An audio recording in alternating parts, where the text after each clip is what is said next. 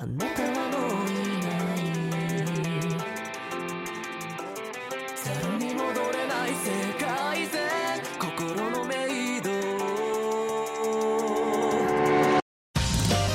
はい、カープキャスト NC でございます。さあ、えープロ野球2021年を振り返る、後半を振り返る回を、えー今日はお送りしたいと思っております。えっ、と、前回はシーズンが開幕してから7月末までを、えー振り返ってので、今年は、あ今回は8月以降を、えー振り返っていこうと思います。では、一緒に振り返っていくメンバーです。まず、不動の一番バッター、ラロッカさん。よよろしくお願いします。ろしくお願いします。今日はもう3時間超えにならないように なるって言ったの。なる？このメンバーなるんだから。今日はもう、今回の時ポンと言ってます。はい、お願いします。はい、よろしくお願いします。では続きまして、バーバブさんです。こんばんは。こんばんは。8月以降だったらね、もう、はいもうカープなんかはもうほとんどシーズン終わってたから、言うことあんまりないはずなんですけどね。はい。はい。でも、3時間超えるんでしょうね。はい。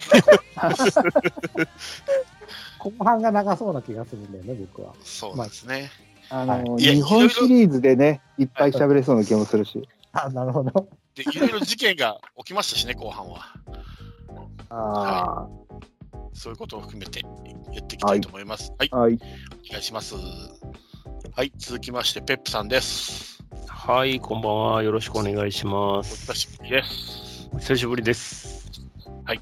いや、もう呼んでもらえないかと思ってまし いやいやいやいや、ちょっとタイミングを、シーズンが終わってすぐにするか、日本シリーズが終わってからするかって思ってたんですけど、ちょうどその日本シリーズがちょっと面白い感じになってたので、た。そうですね終わ。ってからのがいいかなと思って、このタイミングになりました。はい。いや、ありがとうございます。よろしくお願いします。よろしくお願いします。そして最後はフォックストロットさんです。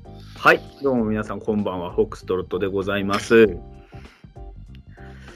まあ、あ あれですね、なんかあのほん、久しぶりな感じがするような、久しぶりな感じがしないようなってなってきたんで、本当に準レギュラーって言われる感じに今なってるんだろうなっていう実感があります。なってますよ。ずっと前からなってますよ。はい。よろしくお願いします。お願いします。はい。ではもうサクサクいきましょうかね。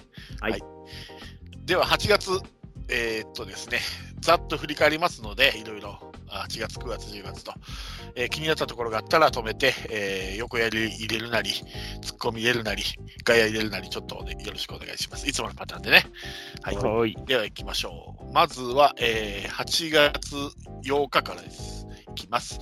えー2021年のプロ野球エキシビジョンマッチ、オリックス対横浜ベイスターズで、えーエキシビジョン特別ルールにより、高校となったビジターチームの d n a が9回の裏、3点差を逆転し、4対5でサヨナラ勝ちという珍事。そんなんあったんや。えいきなりは初耳な事件が。知らんかった。え、できなかったの？ど、どういうこと？ビジターが高校？です。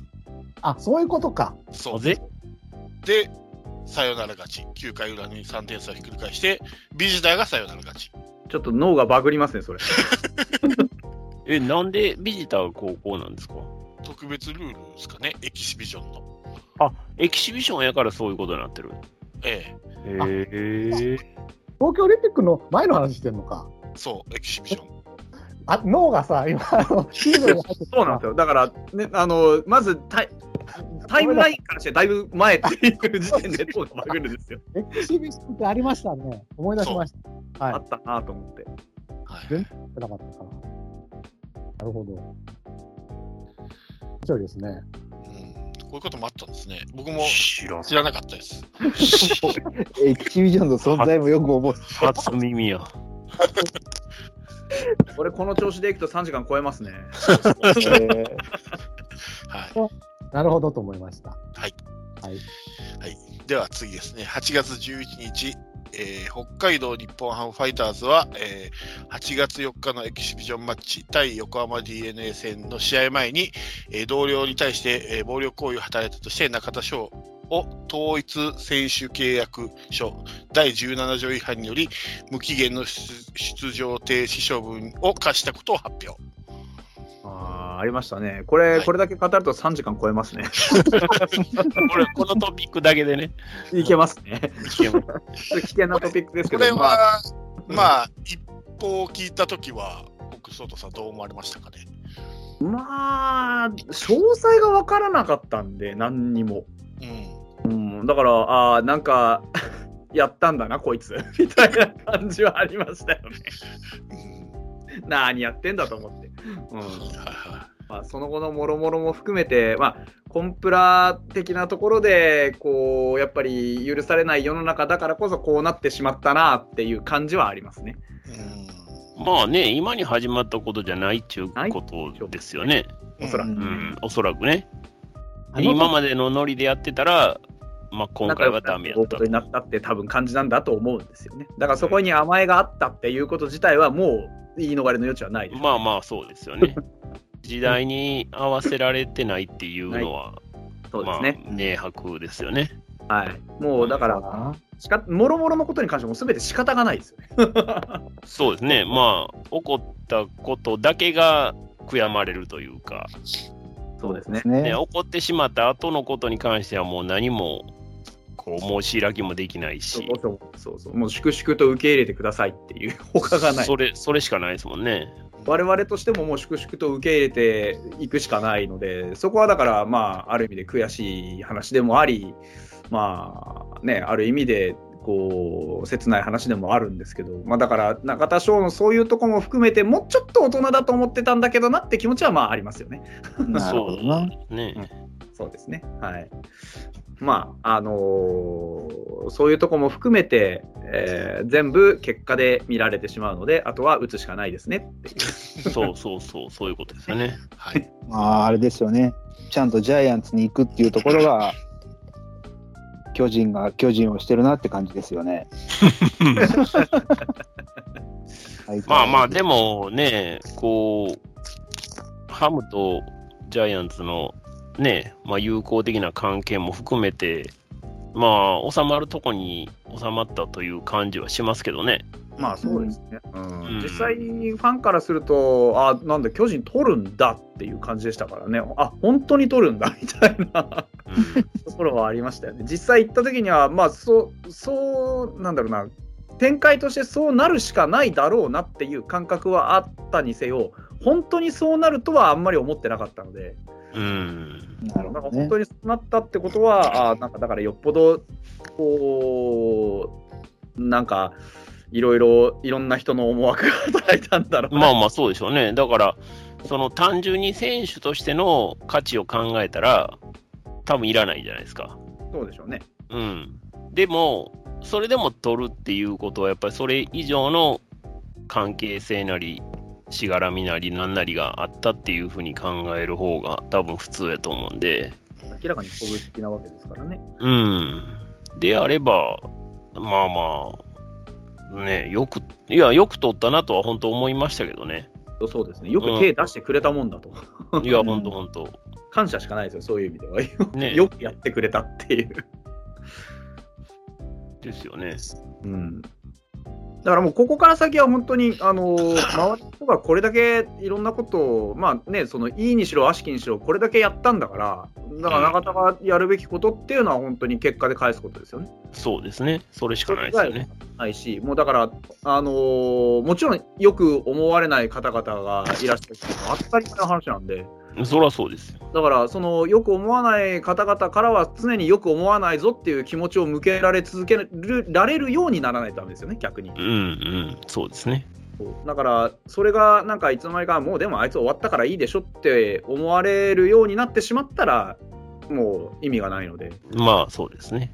だから、そのまあ、あの言い方悪いですけど、ヘイトを向けられ続けれるような選手であるしかないですね。そうですね。うんうん、やっぱり巨人に入って、まあ、他のセ・リーグの5球団のファンが、なんやねんって思うぐらいじゃないとダメってことですよね。そういうことですね。うん。なるほどですね。はい。では次いきます。えーはい8月13日、えー阪神タイガースの佐藤輝明がプロ野球新人最多となるシーズン122三振。まあ、いろいろ記録を作ってくれますよね。いい記録も悪い記録も。そうですね。はい。まあ、いい記録もうちょっと伸びないかなと思ってましたが、はい。まあ、意外にも急ブレーキやったんで、まあ、驚きましたけども。そういやいや、あ、まあ、でもね、まあ、はいその、残念ではありましたけども、はい急ブレーキは。まあまあ、でもそこまでがやっぱりちょっと、動画過ぎてましたんで、ああ、そうですよね。うん。いや、こんだけ三振できて触れるっていうのもすごいですよ。いや、まあまあうねん、そんだけ、そのチャンスももらえてるっていうことではあるので、うん。まあでももうね、その新人やったからっていう、まあ免罪符はもうこの1年で終わりなんで、うんまあ来年どうなるかっていうところを、まあやっぱりまあ阪神ファンとしてはまあこう数少ない希望の一つとしては、こう持っておきたいなと思いますよね。うんうん。いや、本当に、いいや、佐藤なくしてやっぱりこの成績は今季なかったと僕は思ってるんで、はいはいはいはい。はい。もう本当に、いや、いい、いい夢を見させてもらいましたという感じですよね。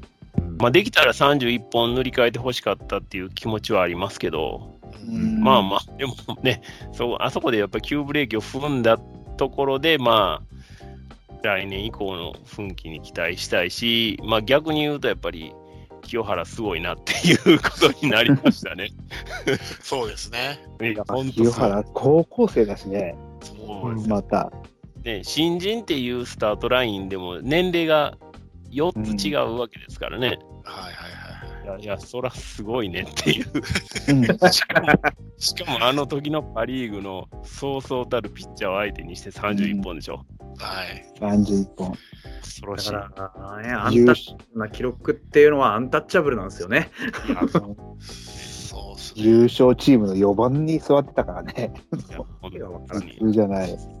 すごいですね。その清原ですらホームランを取ってないですからね。そうねですね。え恐ろしいな話なんですかね。いかにパ・リーグのホームランバッターエグかったかっていうそうそうそううん普通に、まあ、普通に考えると、今シーズンってオリンピックの1ヶ月があったんで、はい。し特に新人とかは休憩時間があって、楽なんじゃない時間うんこのあの1ヶ月のブレイクが逆に佐藤にはちょっと邪魔だったみたいなのってありますかね？うーん、まあ、なくはないでしょうね。多分まあ、佐藤だけに限らず、いろんな選手が、こう、怪我とか不調の選手以外は、やっぱり、何がしか調子はやっぱ難しかったんじゃないですか？走り続ける方が楽でしたよね、多分ね。と思いますよ。うん新人はそうでしょうね。うーん、じゃないかなと思いますよね。だってね、ずっとやってきたプロの選手でも、間ブレイクあったら多分すごい難しいとは思うので、まあでも、中野とかはプラスだったんじゃないですか。逆に預かった。うーん、まあね、だからその、中野がどうこうというよりも、やっぱり、ちょっとこう、頭を落ちしてた選手っていうのは、全体的にやっぱり休みがあったのが良かったんじゃないかなと思いますけどね。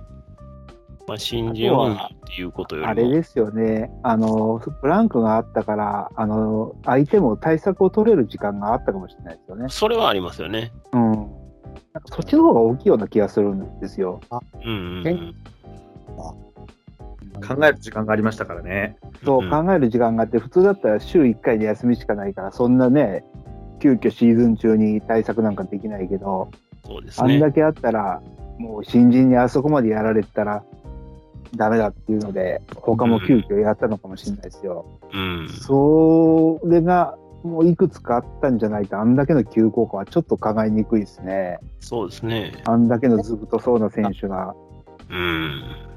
年目のジンクスがあのブランクを経てきちゃったみたいなことなんですよ、ね。ああ、そうね。それも、そういう考え方もだと思う。なんとなく結面白いのは、今まではなんか、新井さんとか見ると、あ新井貴弘とか見ると、オリンピックを出るとみんなヘトヘトになってさ、そうですね。だったって印象あったんです今年はもう村上だ、山田だもいいし、鈴木誠也だってそこから大活躍したし。そうですね。うんまあ、だからそれまで、あの、あんまり良くなかった選手はやっぱ上がってますよね。ね、そううなんですよ。ん。逆にあの、参加した人がプラスになってるっていう面白いシーズンだなと思って。うん。だかまあ、ら、今年、肩怪我しちゃったっていうのもありましたけどね、後半。まあね、そうですね。まあ、間はやっぱ難しいですよ。DNA の牧はなんか逆に良かったらしいですよ、この間がブレイク。ああ、ですよね。間違いなくよ良くなってましたよね。うん。人それぞれなんだなと思って。あのねいや、、マキもだから調子落ちてたじゃないですか。はい。そそこが研究されなかったところなんじゃない？牧は大丈夫だってみんな思っちゃったんじゃないですかね。そんなすぎる。まあ、最下位の DNA ですしね。と優勝は争いしてる阪神とじゃちょっと違うかもわからないですね。あ、それはあるね。まあ、力の入れ方は変わりますよね。最下位のチームのね、新人はもう、やっぱ、優先度下がるわ、やっぱり。そう、それは下がりますよねうん。全員を洗い直すっていうのはなかなか難しいと思うんで、うん。こうに行っちゃったのか。まあまあ、でもね、まあ、そのいずれやってくることなんで、ううんん、もうそれは仕方がないというか、そこを乗り切ってこそあのですよね。やっぱ鈴木誠也がなくてしばらく弱いので、あの、栗林の研究だけはしないでいただきたいなと。まあ、セ・リーグの優先順位として一番に上がってるじゃないの？じゃあ、普通に一番だと思うよ。あしたってしょうがないじゃん。なんて言ったって3倍以上上がりましたからね。あのカープが。そう。森下以上の評価ですよ。ねえ。まあ、成績で言えば森下以上だろう。やっぱ、まあ、そうなりますよね。なるなる。びっくりしたよ、俺。あそんなに金払い良かったっけ、カープって。せいぜい倍かなと思ってたら。結構頑張りましたよね。本当に。すごい思いました。わ、頑張ったなっていう感じありますもん。では続きます。えー8月14日、えー埼玉西武ライオンズと、えー東北楽天ゴールデンイーグルスの試合で、えー史上85度目のトリプルプレー。トおリプルーはいト。リプルプレーあったっけ？85回しかないですよね。そうですね、史上史上85度目ですね。1シーズンに1回ぐらいありそうだけどな。シーズンに1回あるとそう。だから、ライナーの打球を、あの、ヒットだと思って、うん。せずにアウトになった感じかな。このうち2つは。ああ、なるほど。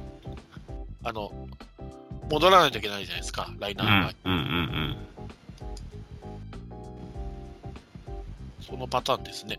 うん。なるほどね。で、えー8月15日、福岡ソフトバンクホークスが、えー対北海道日本ハムファイターズの試合で、えー6投手継投でノーヒットノーランを達成。おーあったなあったはい継投でのノーヒットノーランは 史上5度目で、0対0の引き分けでの達成は史上初。うあった。今思い出しましたわ。そういや、ノーヒット食らってたなと思って。ソフトバンクのピッチャーが、えーカーター・シュチュワート、あ、カーターか。はい、森、えー、加山、松本裕樹、坂東、海野うん、うん、うん。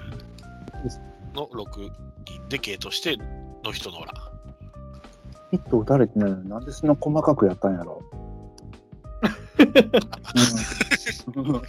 工藤さんに聞いていただけるといや、我々の監督だったら、あの、すごい引っ張るんで、ああ、そうそう。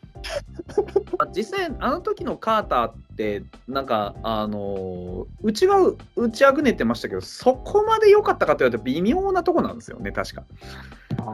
うん、なんか投球内容的にはそんなに図抜けてめちゃくちゃ良かったっていうかうまくはまったんでこれはいいとこで下ろしとこって感じだったんですよ。うん、うん。でうまくはまっていいとこで下ろしとこうの後もあのうちがはまり続けたっていう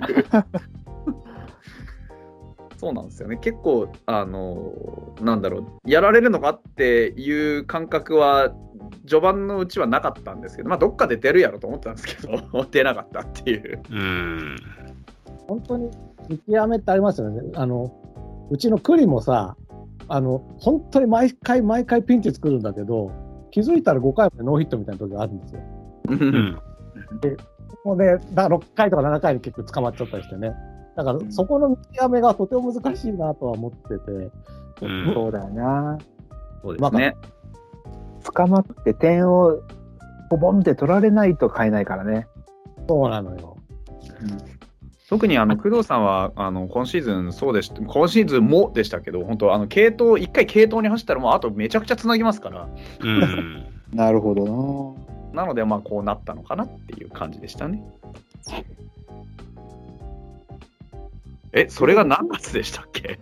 えーっと、8月15日です。おお。そうか、もう8月の話なのか、あれ。そうまあ、あの、うち、まあ、ノーヒットに抑えられましたけど、まあ、負けませんでしたので、そうですね。それもすごいよね。だから継投したのもあると思いますよ、正直。ああ、まあね。そう本当にうちはあのヒットは3本打たれただけなので、まあ、本当に投手戦だったという話なのではないかなと思いますけどね。あの先発うちの先発はバーヘイゲンで池田、堀、ロドリゲス、杉浦と確かつないだはずなんで、はい。よく覚えてますね。この試合あの、久々にショートスターター使ったんですよね。はいはいはい。おお。なので、久々に聞いた。そうですあのバーヘイゲン3回、池田3回って使ってはいはいはいはいはい。そんな、なんか、そんなんだったなって思い出しました。はい。では、えーその裏で、8月、同じ8月15日、阪神タイガース佐藤輝明が21号ホームランを打ち、新人左打者最多本塁打記録を更新。鼻で笑って鼻で笑ってる。いやいや、なんかこのね、新人の記録をこう、漫画いっぱいあの制限をつけて無理やりこ。う、無理やり記録にしてるっていうところが、なんかすごい面白いですね。思いますけどね。あだけど、球団記録とかね、新人記録とかやめましょうよって思う。いや、本当本当に本当本当そう思いますよ。球団記録って本当わかんないんだよなと思って。これ、新人スイッチヒッターだったら3本ぐらいで新記録になるんだね。そう。新人でスイッチヒッターの人っているのかな過いや、わかんない。だから、いたらもうちょ、何やってももう1だよ、そんなの。一回でもね一回でもといたって書いてあるんですよ。うん。あったらね。新人スイッチヒし高卒新人スイッチヒッター初ヒットとかありそう。ああ、面白いね、それ。年齢ね、何年何ヶ月ってさ、あれだって絶対しし4月から始まるんだからさ、その何日とかやめてほしいんですよね。そうですね。プロ野球入ってから何日とかなる。そうもうことがあります。はい。まあ、記録関連は作ろうと思えば、いくらでも作れるのが数字ですからね。いや、まあ本当ね。だってね、あの、新人セーブ記録っていうのだけはちょっと、ありにしといて。都合がいい。みんなその気持ちで作ってるんだよな。あの、次は早速、あの、球団記録で申し訳ないんですけども、えー8月18日、えー福岡ソフトバンクホークスは球団記録である38イニング連続無失点記録を更新。42イニングの球団新記録を達成。ありましたね。いや18日ってこの試合、あ、この試合か。ちょっと今スポナビ見てんですけど。でもこの試合、あれですね、確かに抑えてるけど、なかなか面白いスコアですね、これね。この試合、3安打でソフトバンク完封してるんですけど、ソフトバンクは13安打で3点しか取れてないっていう。タイムリーして決んな で、えー同じ日なんですけども、広島東洋カープは、えー前年までプレーしていたクリス・ジョンソンが現役を引退すると発表。うーん。ましたね。て、えー8月20日ですが、えー読売ジャイアンツは暴行問題で、えー全試合出場停止中の北海道日本ハムファイターズ、中田翔を交換要員なしの無償トレードで活躍したあ獲得したことを発表。うん。それに伴い NPB は出場停止処分を同日付で解除。うん。実質10日間ですね、出場停止は。うん。まあ、これもね、話し出すと3時間超えちゃうんですけど、なんか、ラロッカさんがいいありをなんか言ってたような覚えがありますね、これに関して。おうどういう、いや、まあ、今なりゃいいんですけど、いや、うん、さ、美談に扱われてたじゃないですか。その、取ったことが？行く当てがなかった中田を原監督が再生のためにと、原監督が中田翔のために、あの、巨人に招き入れたみたいな美談があってね、うんうんあったような気がして、うん。うん。じゃなくて、巨人欲しかったんだろっていうことを、私たち、巨人は中田翔が欲しかったんですよって言って迎え入れろよっていう文句を僕は確かカープキャスト内でああ、はあはあは出したんですけど、まあであ。も、うんあの、結局、まあ、あの、本真偽は分かんないけど、うん。それによってどうも石井拓郎さんが原監督と仲違いをして、おおなるほどね。それでうん。横浜に行ったということは、とてもかセ・リーグにとって平穏が訪れたなと思ってる。いや僕ごめんなさい、もう僕はそこまで一旦撤回して、もう本当、いや、原さん、中田翔、本当頑張ってこれから復活させてねと、私は思っているということです。まあまあ、ね、元気なもんですよ。あと、まあちょっと一つあるとしたら、これで出場停止がと解く解かれるのっていう。うん、そうですね。うん、のはいいのかなと思って、巨人行くことはよしとしても、うん。それだけ重いペナルティーを貸しといて、10日で球団が移ったから、解除っていうのもなんかちょっとすあんまりスッとしない話かなと思ってですね、うん。いや、それはそうですよね。うんだったらさシーズン最後、巨人行ってもシーズン最後まで出られないっていう方がまだすっきりしたかな。まあね、そうなると、ラロッカさんが何を言おうと美談になりますよね。いや、だからそうです。だから、そうですよ。もし今シーズン出ないっていうんだったら、もう僕も美談として受け入れたけど、そうですよね。結局、ポンと1軍に出して、5番の長打を打てる右打者っていう形で置いてきたってことは、欲しかったんだろうって、だから、中田翔欲しかったんですよって言って、取ってくれたら僕は何の文句もなかったっていう話。いやー、もう言ってたと思うな。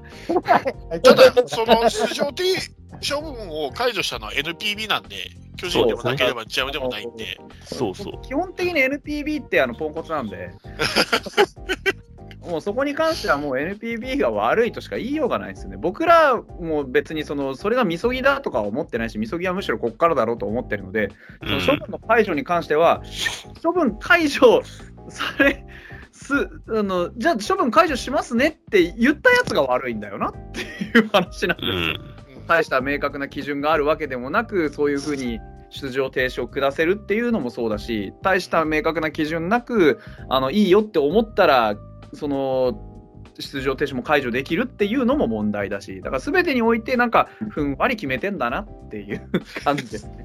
そうですね。まあ、そうするとさ、うちもある監督は無期限停止にならなきゃいけなかったかもしれない時代だから絶対そういう引き合い出てくるじゃないですか、こういうふうにね、あのルールを恣意的に運用してると、そういうことになるんですよ。うん。絶対。だから、もう本当はそういうところは基準はビシッと決めた方が本来はいいんですけど、まあ、今の NPB にそれを期待するだけ無駄ってやつですね。まあ、その野球人気ってね、こう、どんどんどんどん下降をたどってるわけじゃないですか。で、そんな中で、こう、まあ、これから子供をこう育てて、こう、アスリートにしてっていう思うような、まあ、本人であれ、家族であれっていうことを考えたときに、野球がそこに対して、いち早くこう、確固たる、その、姿勢を見せて、いや、こういうことはダメなんですよと。こういうことはもう、あの、プロの世界に限らず野球という、その、スポーツの中でやっちゃダメなことなんですよっていうのを明確に打ち出すことは、今後にもつながったと思うんですよね。そうですね。でも、まあ、正直、それができなかったっていうことは、うん、あの、危機感の部分もやっぱりちょっと足りてないなとは、やっぱ思いますよね。まあ、大変残念だなって思うのは本当にその通り。うん。だから、だからなんか、ファンとしてもやっぱり、まあ、活躍してほしいし、ね、あのーわがままを言うなり許されてほしいっていうのもありますよ。それはもちろん僕も中田好きですからね。うんだから、そういうところで言うんだったら、やっぱり、きちんと対処してほしかったですよね。そういうことに関して。だから、まあ誰もが納得するといかないのは分かりますけど、ある程度、そういうルールのもとで、あのーまあ、処罰しましたって言い方がいいのか悪いのか分かんないですけど、そういうふうな対処はきちんとしましたっていう、建前でもいいから欲しかったんですけど、なんか、なあなあのうちにね、そういうことが終わらされてそうしまったなっていうのは、すごく扱いとしては、あの僕の中では雑だなと思うし、うん結局、場当たり的になんかこう、面倒くさいことをこうポッポッとなんか放り投げたような印象は、まあ、拭えないですよね。そうですよね。なんかあまりこう、ね、誰かがこうなんか幸せになるような話ではなかったっていう。あ。そもそも結局、何をやったかっていうのも明確にわからないし、うん。うんねえ、だから何をやった、どういうふうなことをやったから、今までと違って何がひどかったのかもわかんないし、うん。そうなんうん、で、それに対して、おまあ、あの、犯罪じゃないんだけど、うん。だから、この程度の処分っていうのが必要だっていう妥当性もわかんないから、うん。うん、結局、どんな処罰になるのか、今回のそのなんかちょっとした出場停止が軽いのか重いのか、全然わかんないよね。だから、半端な情報開示をした当時のファイターズ球団もそうですし、逆に言うと、あのそれで済んじゃう仕組みなのもダメだし、うん。あのだから全てにおいてそういうところに対する準備ができてないんですよね。だからこういう事件がありましたっていうことに対して、じゃああの、きちんと関係者の名前と、ね、何やったかとか、ちゃんと明らかにしてくださいってルールもないし。うん。うんだからそれに対してこういうふうにし、こういう基準で処分をします、じゃあて出場停止は何日間ですとかっていうしょこうルールもないし、うん。でそれが終わった後に、そのルールを作ろうっていう気もないし、そうそうそう。そこなんですよね。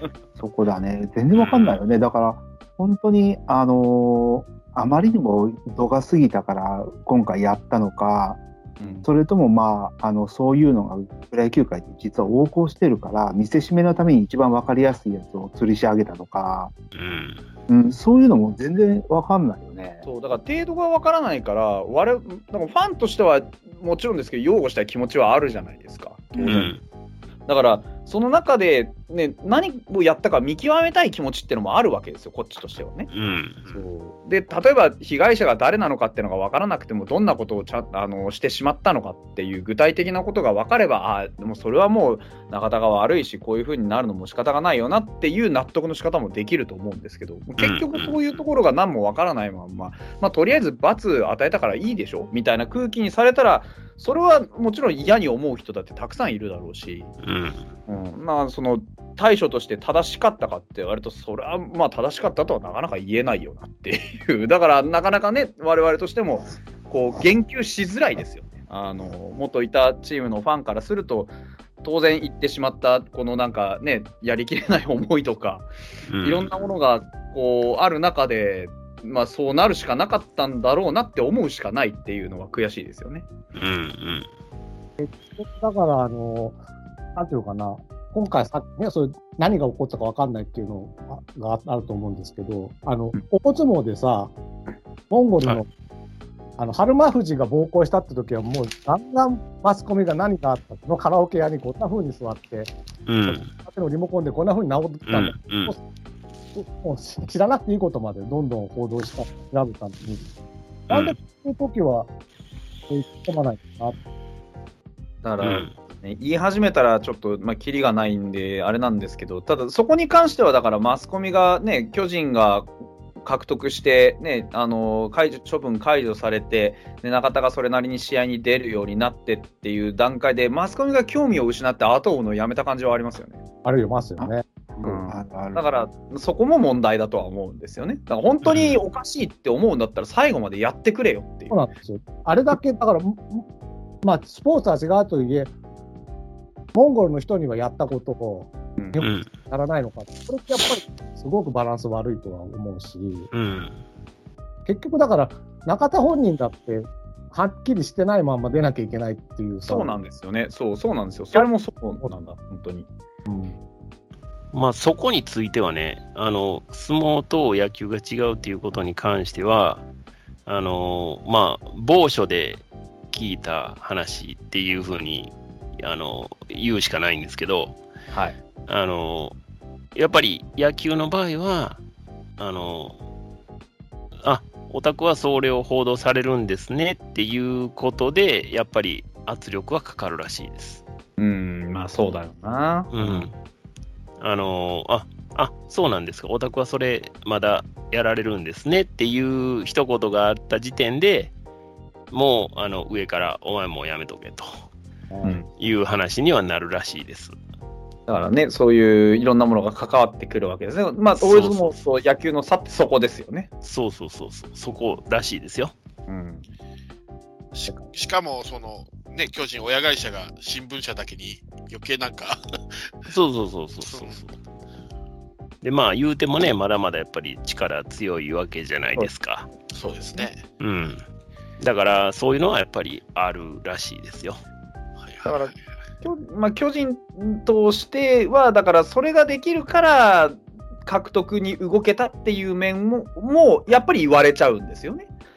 うん。うん、そういうふうにできるから、そうそうそうそう、ね、そういう力技で黙らせることができるから、まあ、取って損することはないだろうっていうね。そうそうでもし活躍しなくったって、ね、こういうことをしたから、ね、君の年俸はこれだけ下がるけど仕方がないっていう言い方だってそうそうし。そうそうまあ、現にね、これから契約更改があって、まあ、重く下がるわけですから。そうですね。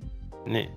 うん、だから、まあ、あのー、まあ、なんだろうな、嫌な言い方ですけど、落としどころとしては、多分こういうイメージはついてたんだろうなっていう。でしょうね。うん、感じですね。わかりました。バビロバビロなんか入ってきたね、今。多分ノイズだと思います。なるほど。はいえー、8月22日、えー、埼玉西武ライオンズの中村拓也がオリックス戦で、えー、通算22本目となる満塁ホームランを打ち、自身が持つ通算満塁ホームランのプロ野球記録を更新。すごいな。満塁の中村拓也は敬遠しましょう。確かに、1点ですもんね、うん。4点取られるんだったら1点取った方がいい。8点ってすごい打点ですよ。1シーズンだけ考えたって。そうですね。ええ。22本か。満塁でそんなに打てる意味がわからないもんな。うち、どんだけ、いや、もういいですよ。うちのヒンダの話はやめましょう。満塁で申告敬遠したケースっていろんなところであるんですかね？ないんじゃないですか。あ、なんかでもどっか、海外でなんかあって、ちょっとしたニュースになってたような気がするな。うん、あのあえて敬遠して1点取らせて、いや、何言ってるんだ、あいつはめちゃくちゃ打つやつなんだから、あのリスク考えたら1点で済むなら安いもんじゃないかって本当に言った人が確かいたような気が。あのアマチュアでは聞いたことあるなアマチュアではありますね。あの、うん、カープで言ったら、あの山本和義って昔行って、うん、あの人が大学か高校の時なんか一回あったらしいですよ。えー、満塁で敬遠っていうの。まあ申告敬遠がないんで、ちゃんと4つボール球投げて。うん。うん、いやね、だから中村っていうところがすごいミソやと思うんですよ。はい、前前世紀ではもうないわけじゃないですか。そうですね。だから、で、まあ、打率もそこまで高くないと。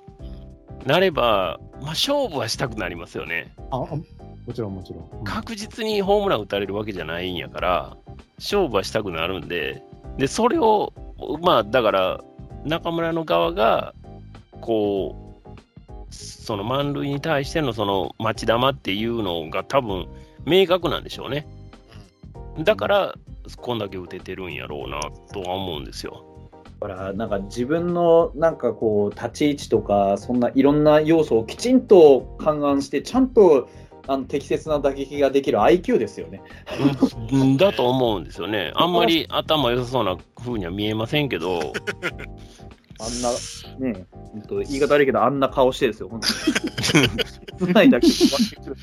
ね、まあ今時ね、こう見た目で判断するのは本当ダメやと思うんですけど、いやまあでも、そうそういうなんか、そこも含めて、なんか彼の術中にはまってるような気はします。そうですね。したたか。彼は本当にしたたか。うん、と思います。まあ、盗塁もするしね。そうそう。ね、うん。足も遅くないですからね、全然ね。そうそうだから、出すとめちゃくちゃ速いんですよ、なんかわかんないけど。そうそう。うん、だから、相手の隙をついて、なんか頭使ってやってる野球をやってるような気がするから。うん、そうですね。うん。あカープの選手もだから、満塁になったら、しめしめって思うようになってほしいんですよ。うん、中村拓あまあ、なんかそのね、チャンスに対する考え方ですよね、本当に。満塁っていうこうシチュエーションをどういうふうに捉えるのかっていう、やっぱりミスを恐れると、当然結果はついてこないし、なんか、チャンスと思って、こう、なんだろうな、派手なプレーをイメージするのもよし、逆にね、中村拓也みたいに、ここで1点でも多く取るためにはどうやってやってやろうっていう、そういうなんか、なんだろうな、こう、知略を巡らしてじゃないですけど、で、場面を攻略するもよしって、本当にあの、その選手選手の、なんか、やっぱり野球感みたいなものが見えてくるのが満塁のような気がしますよね。ああ、まあそうですね。どっちなんですかね、あの、その、今言ったみたいに、その、なんていうのかな、チャンスだと思って、アドレナリンが出てやってるのか、それとも平常心としてできてるのか、僕は平常心のような気がしますけどね。中村拓也は平常心のような気がしますよね。ね見てる限りはねね。じゃあさっき言ったチャンスだと思ってとかっていうのも雑念なんだよね、多分彼に。彼にとってはそうでしょうね。うん。うん、なるほど、なるほど。満塁は必ずこういうストライクが来るっていう。あ、それもあるでしょうね、多分パターンを見切ったじゃ感じはあるかもしれない、ね、あの、どの打席よりもファーボール嫌なわけじゃないですか。そうですね。うん。ってなると、やっぱり絞れ絞りやすいのは絞りやすくなるんやろうなとは思いますよね。そうか、だから、チャンスとか思わなきゃいいんですね。あそうそう。言ってこういう配球が来るとかね、満塁の配球が来るみたいなメンタルだ、平常心ですよね、やっぱりね。多分さっきラロッカさんが言ったみたいに、これはチャンスだと思って無理やり思い込んでやるっていうのが一番ダメなパターン。ダ メそうそうそう。無駄にプレッシャーを自分にかけてしまうっていう。あと、その際どい球を無理に手出さんでええっていう取捨選択は多分やりやすいと思うんですよ。うん、そうですね。ストライクって言われても、ボールって言われても、ええような球は手出さないっていうふうに決めて、多分、うん、ゾーンをギュッとやっぱり狭めてるんじゃないかなと思うんですよね。うん、で、その、その上で、その時のピッチャーの調子、高めに来るのか低めに来るのかっていうのも見極めた上で、ゾーンをどんどんどんどん短く、あの、狭くしていって、で、しっかり振る、コンパクトするっていう、当てるっていうことをやってるんじゃないのかなと思うんですけどね。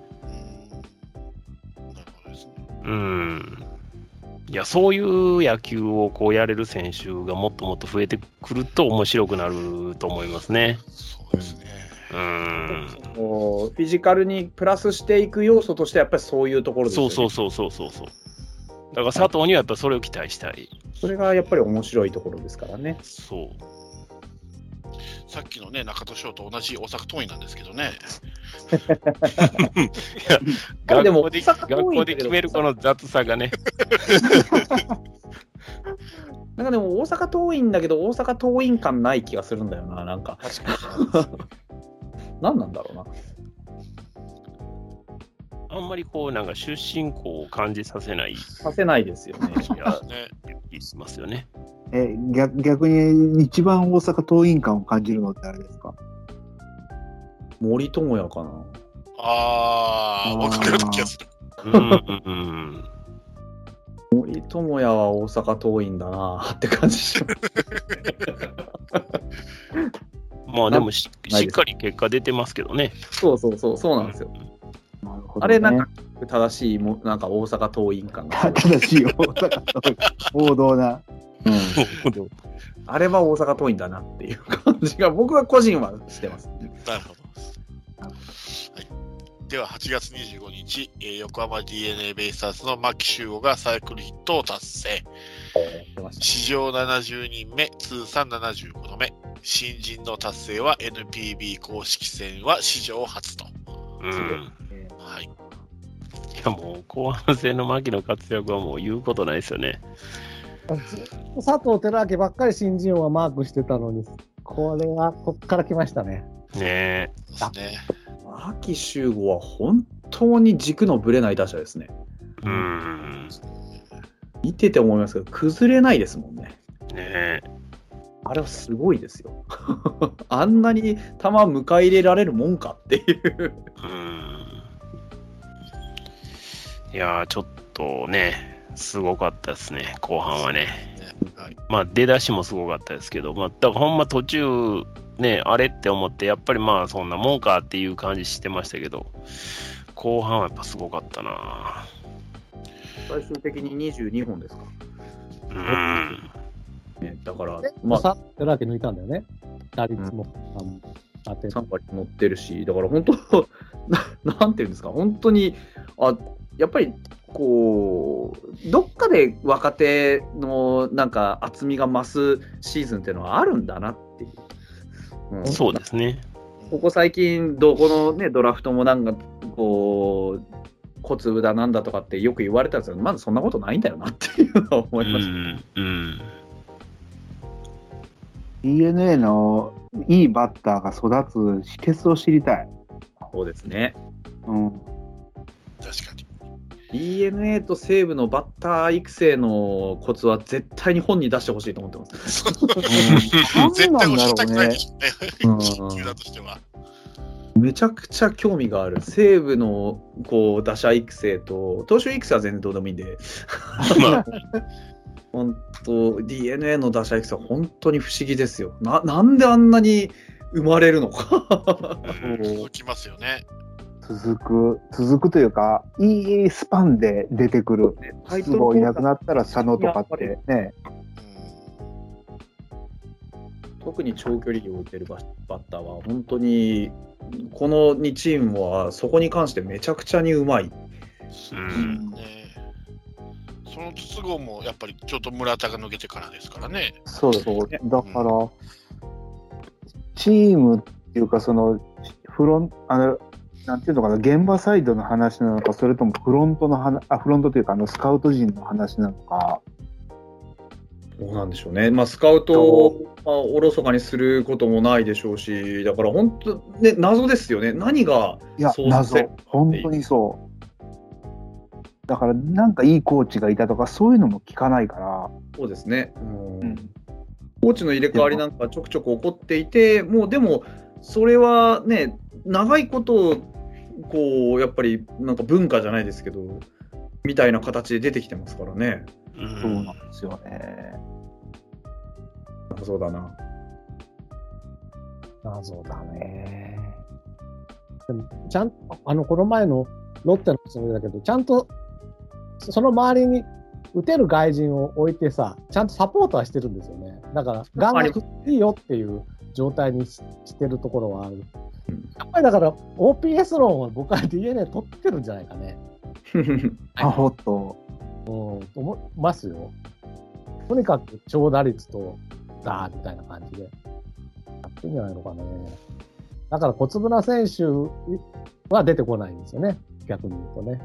当てなもうみんな、あの、ちょっとデブっぽいような、がっちりしたタイプばっかりで思い浮かぶそうですね。幼稚園のまあ、あ、と、横浜スタジアムっていうのもあるんかなと思いますけどね。うん。ああ、なるほど。うん。やっぱりね、こう、真のスラッガーじゃなくても、こう、ホームラン打てる球場じゃないですか。確かに。だから、そういう選手をある程度やっぱりスカウティングして取ってきてるっていうのはあるのかなと思いますけどね。なるほど、なるほどう。ん。それはあるかもしれないな。そのことによって、やっぱりその、ね、あのまだ未熟なこうバッターが自信持って触れるようになるっていうのはでかいですよね。そうそうそうそう。結果が出ればね。そうそうそう。結果で、こう、なんか自信つけて育てていくというか、結果を出させてあげられる環境が整ってるっていうのはでかいですよね。そうですね。成長していくもんですしね。うん。なんか中途半端な広さの球場って一番まずいですよね。だからもう阪神みたいに、もうう打てない、広いからホームラン打てないんだからピッチャーを育てようみたいになるか、うん。ヤクルトみたいにガンガンもう長打のやつって思うけど、カープってなんか、なんとなくそんなに球場広くはないけど狭くもないみたいなところで、どっちに行けばいいのかわわかんないのはあるのかもしれないですよね。まあまあ、その、極端なことはやりにくいですよね。そうすると、足で稼ぐカープ野球だみたいな話になっていくっていう、まあ、難しいな。あまあそう考えると、ね、あ中日とか超かわいそうだよね。あそ あ、はあそこでガンガン打てるような選手なんかそうそうおらんし、まあ、ホームランは無理ですけど、だから、ヒットをどれぐらい打てるかっていうことですよね。うん。ホームランを狙うっていうのは、やっぱり正直難しいですよね、名古屋ドームでは。そうですね。うん。でしょうね、あそこは。だからそういう、ね、まあ、長距離法を取るんじゃなくて、やっぱり、もうちょっとこう確率、打率の方に主眼を置いた選手をピックアップしていかないと、まあ難しいですよね。まあ、でも西武の例もあるしね、西武は別にすごい広い球場だけど、そういうのめげずにやってる部分もあるからね。まあ、何のあれなのかな。だから、落合式がまだ身についてるんじゃないですかね、中日は。監督変わってはきたけれども。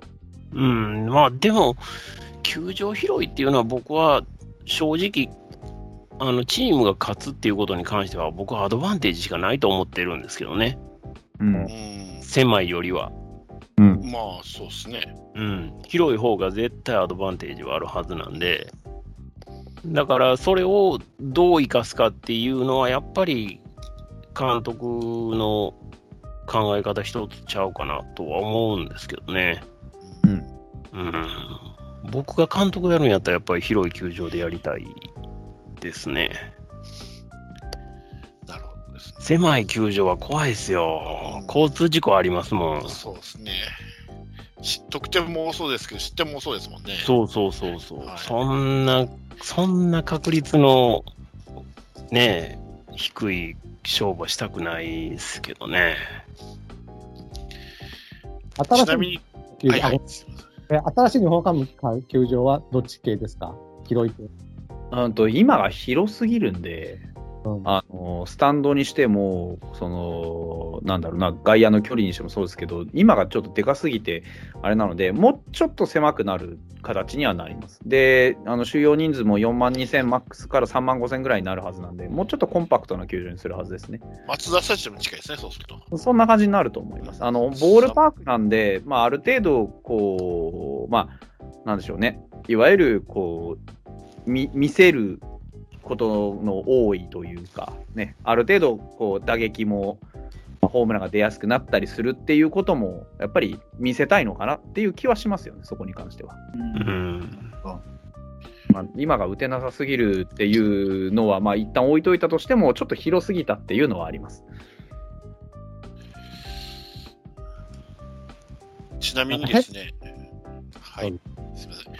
あの、さっきのサイクルアンダーで言うと、あの、70、う70人で75度目ってことは、多分複数回やった選手がいる。おおおなるほど。はい。あの、一回、野球人生で1回やるだけでも大変なこのサイクルヒットを3回やった選手がいるんですけど、誰やろ誰でしょうか？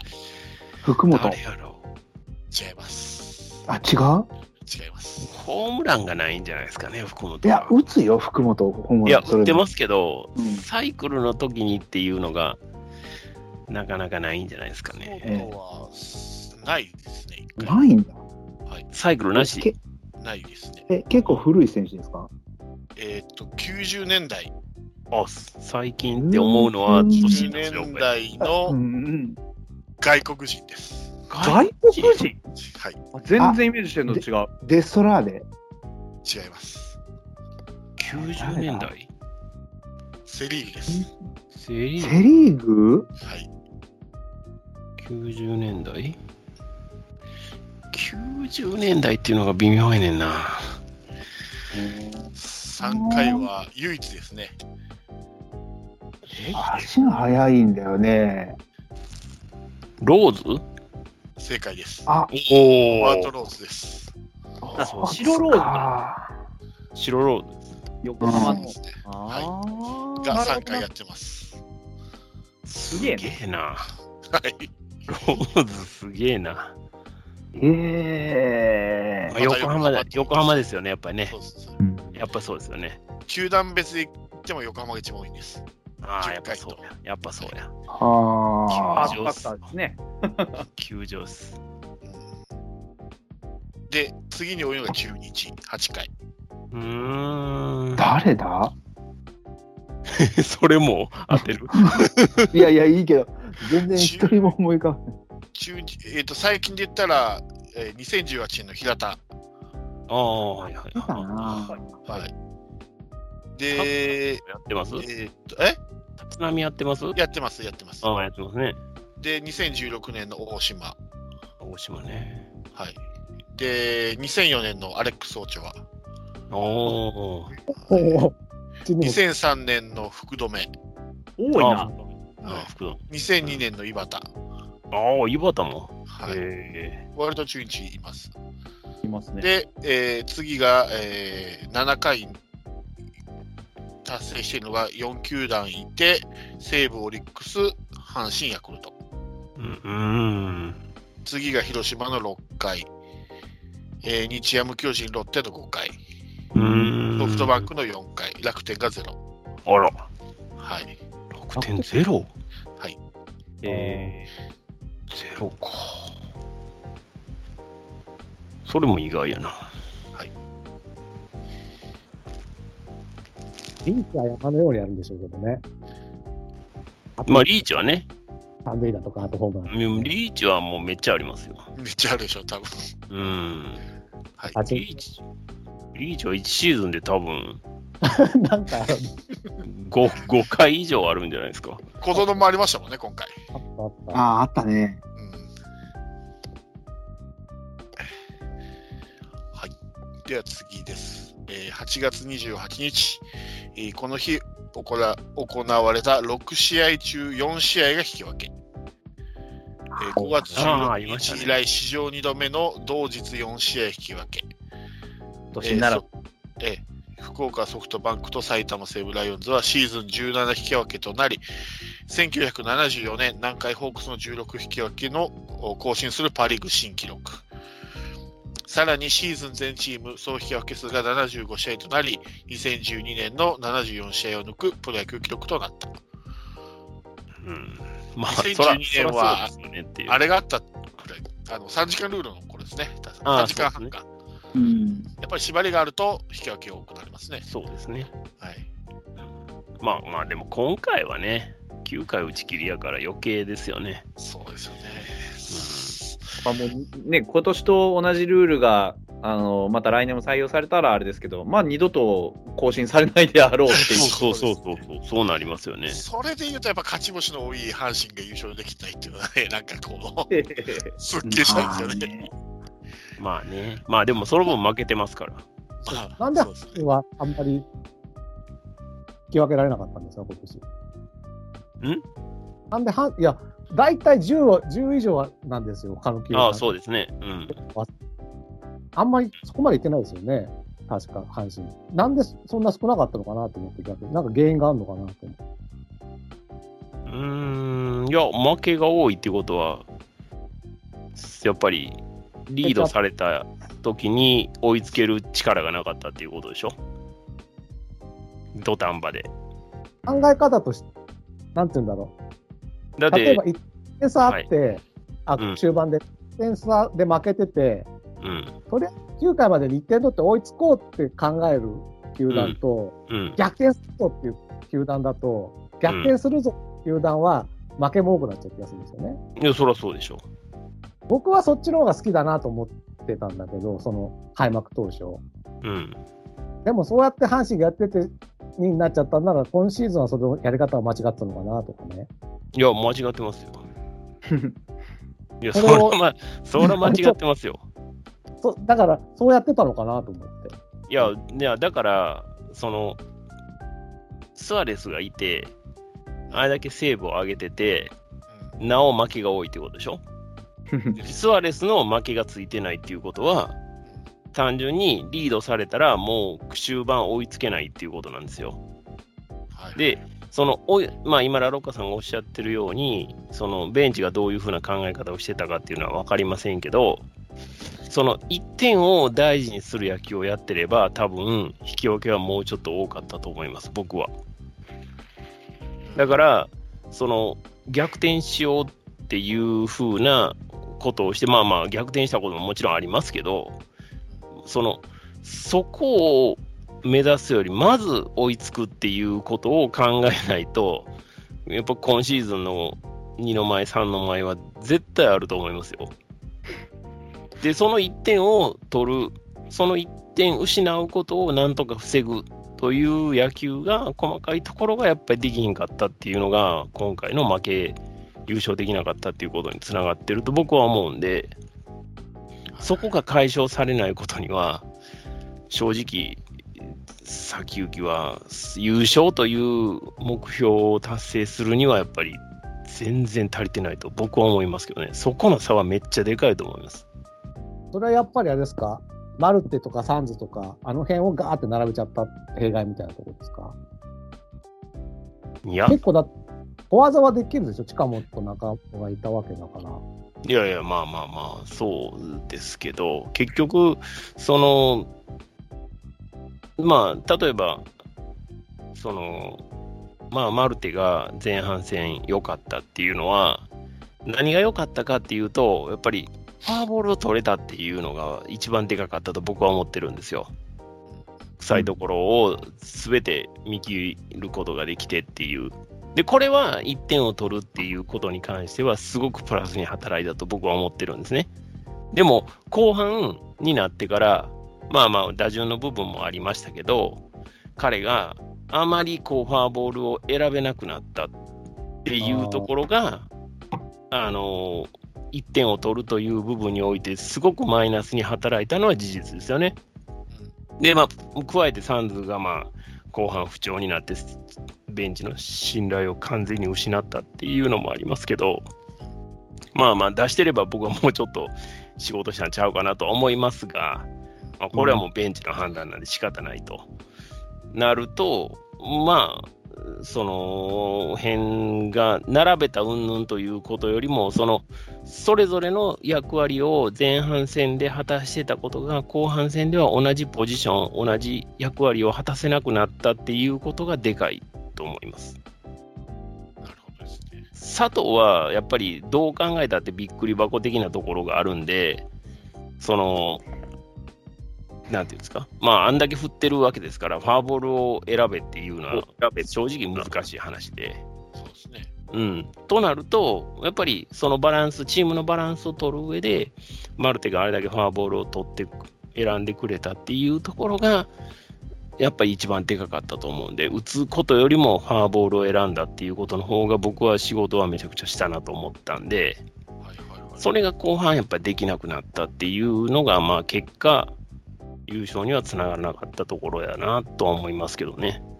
確かにセ・リーグって結局、フォアボールの数が破格に役が多いんでね、やっぱそこが優勝した要因な気もするんですけど、うん逆にパ・リーグって、日本ハムって引き分けが20でね、フォアボールの数はリーグで3位なんですよ。だから、難しいなと、なんだろう、フォアボールを取れなかったから、あの1点が取れなくて引き分けできなかったっていう球団と、フォアボールじゃなくて、もっとヒット打ってれば、うちうちもそれに近いところあるんですけど、もっとタイムリー狙ってるよみたいな、とあると思うんだよね。なんか難しいですよね、でもこれ見る限りあれですね、やっぱ引き分けの数と順位は関係ないですね。引き分けが多いから上とは限らないんで。うん、まあもちろんね。だから、引き分けが多いの内容が違うっていうことですよね。引き分けが多いのが勝ちきれないから引き分けになってしまったっていうチームと、勝ちつつ引き分けも、その負けゲームの引き分けを取れてたっていうところとは、まあ、ちょっと意味合いが違うとは思うんですよね。勝ちゲームをこしての引き分けと、負けゲームをあの取り返しての引き分けだと、多分同じ引き分けカウントでもやってることの中身が全く違ってくるので、そうそうそうそう。負けが少なくなるっていう効果と、勝ちが少なくなるってそう。ことになるわけですよね。そうそうそうそう。それはやっぱりめっちゃあると思いますね。だからヤクルトは、その、負けが少なくなる引き分けが多かったんじゃないのかなとは思いますけどね。なるほどですね。うん、うん、まあまああの、具体的にこの試合がどうっていうのを全部こうチェックしてるわけではないんで、印象論でしかないんですけど、うん、そういう気はします。なるほどですね。うん。はい。では、えー、8月だけに2時間経ちましたけど。やっぱり、やっぱりね。えーっと、えー、どこだったっけ？あ、あった。最後、8月31日です、ね。まだある阪神阪神タイガースの2軍が、えー引き分けを挟む14連勝。ウエスタンリーグ新記録と。お正直どうでもいい記録です そっちじゃないからな。2軍はもう全くその記録云々をまあもうニュースにすること自体やめてほしいと思いますね。いやまあ、デイリーが一番それやるんで、はい。あれですけど、もう本当やめるべきですね。えー9月1日、えー読売ジャイアンツのビエイラがタイヤクルト戦で9回に登板し無失点で抑え32試合連続無失点の外国人新記録を達成。えー、ピエラスそんなに安定してました？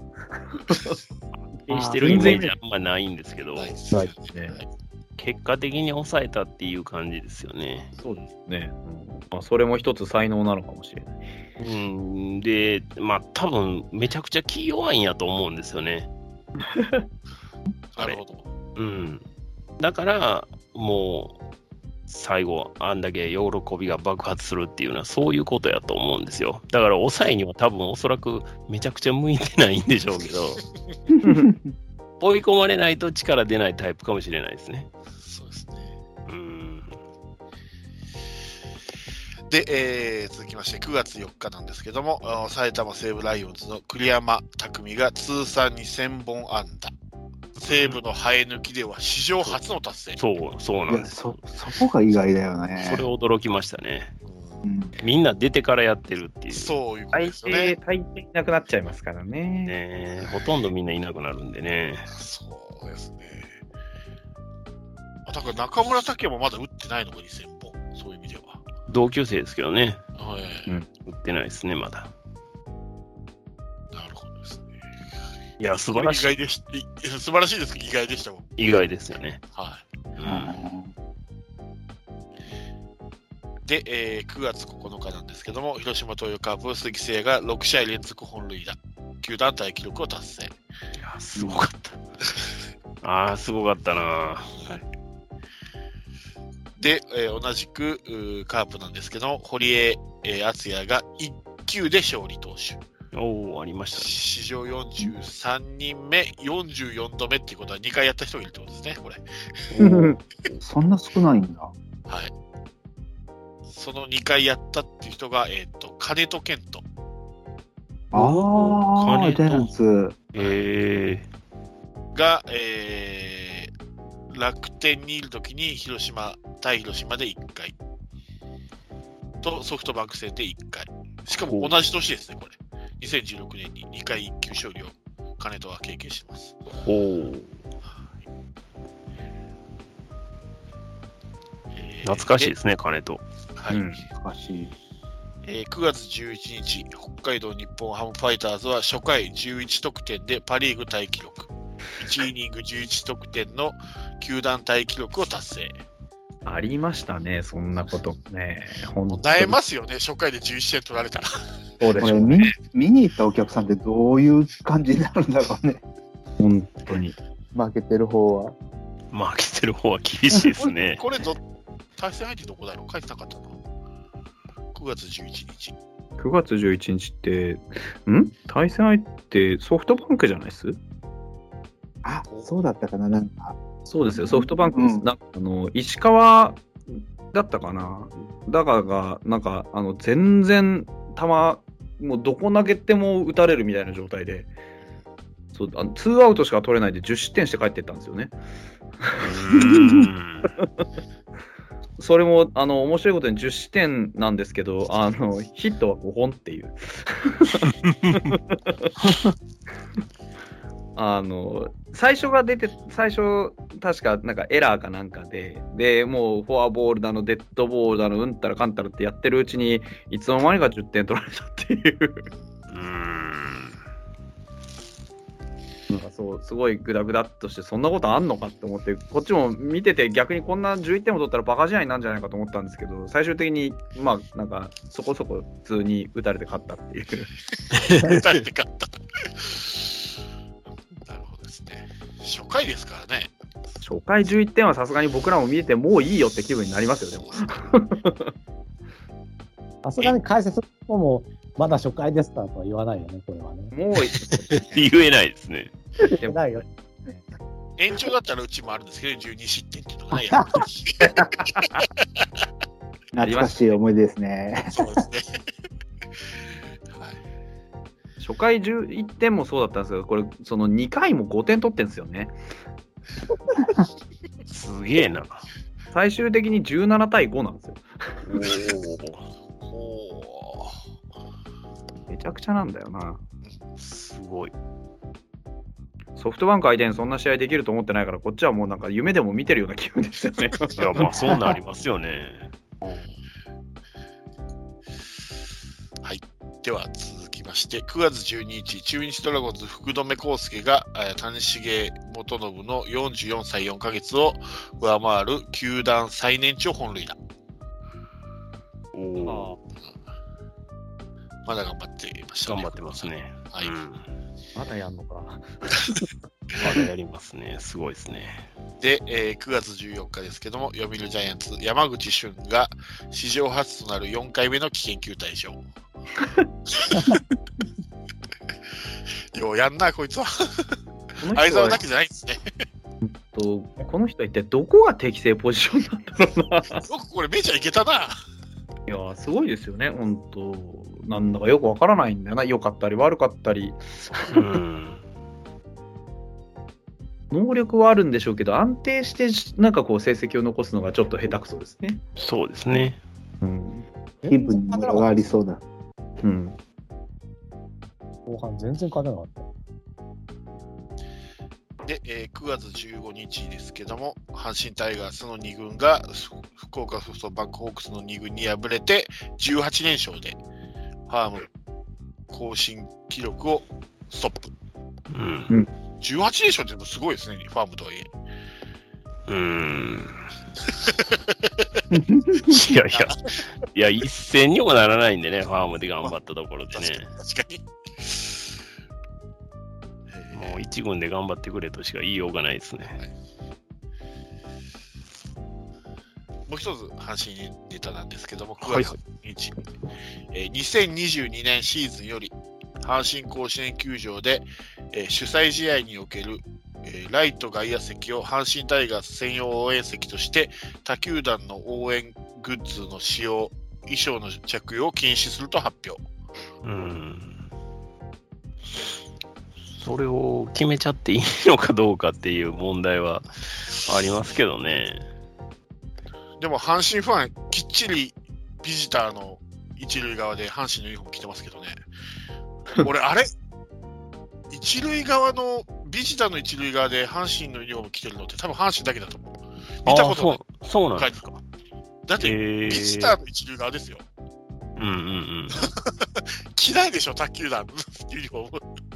うん。いやいや、でも、着てるのが、その、球団のあれに寄ってるっていうのが、他の球団じゃないんですか？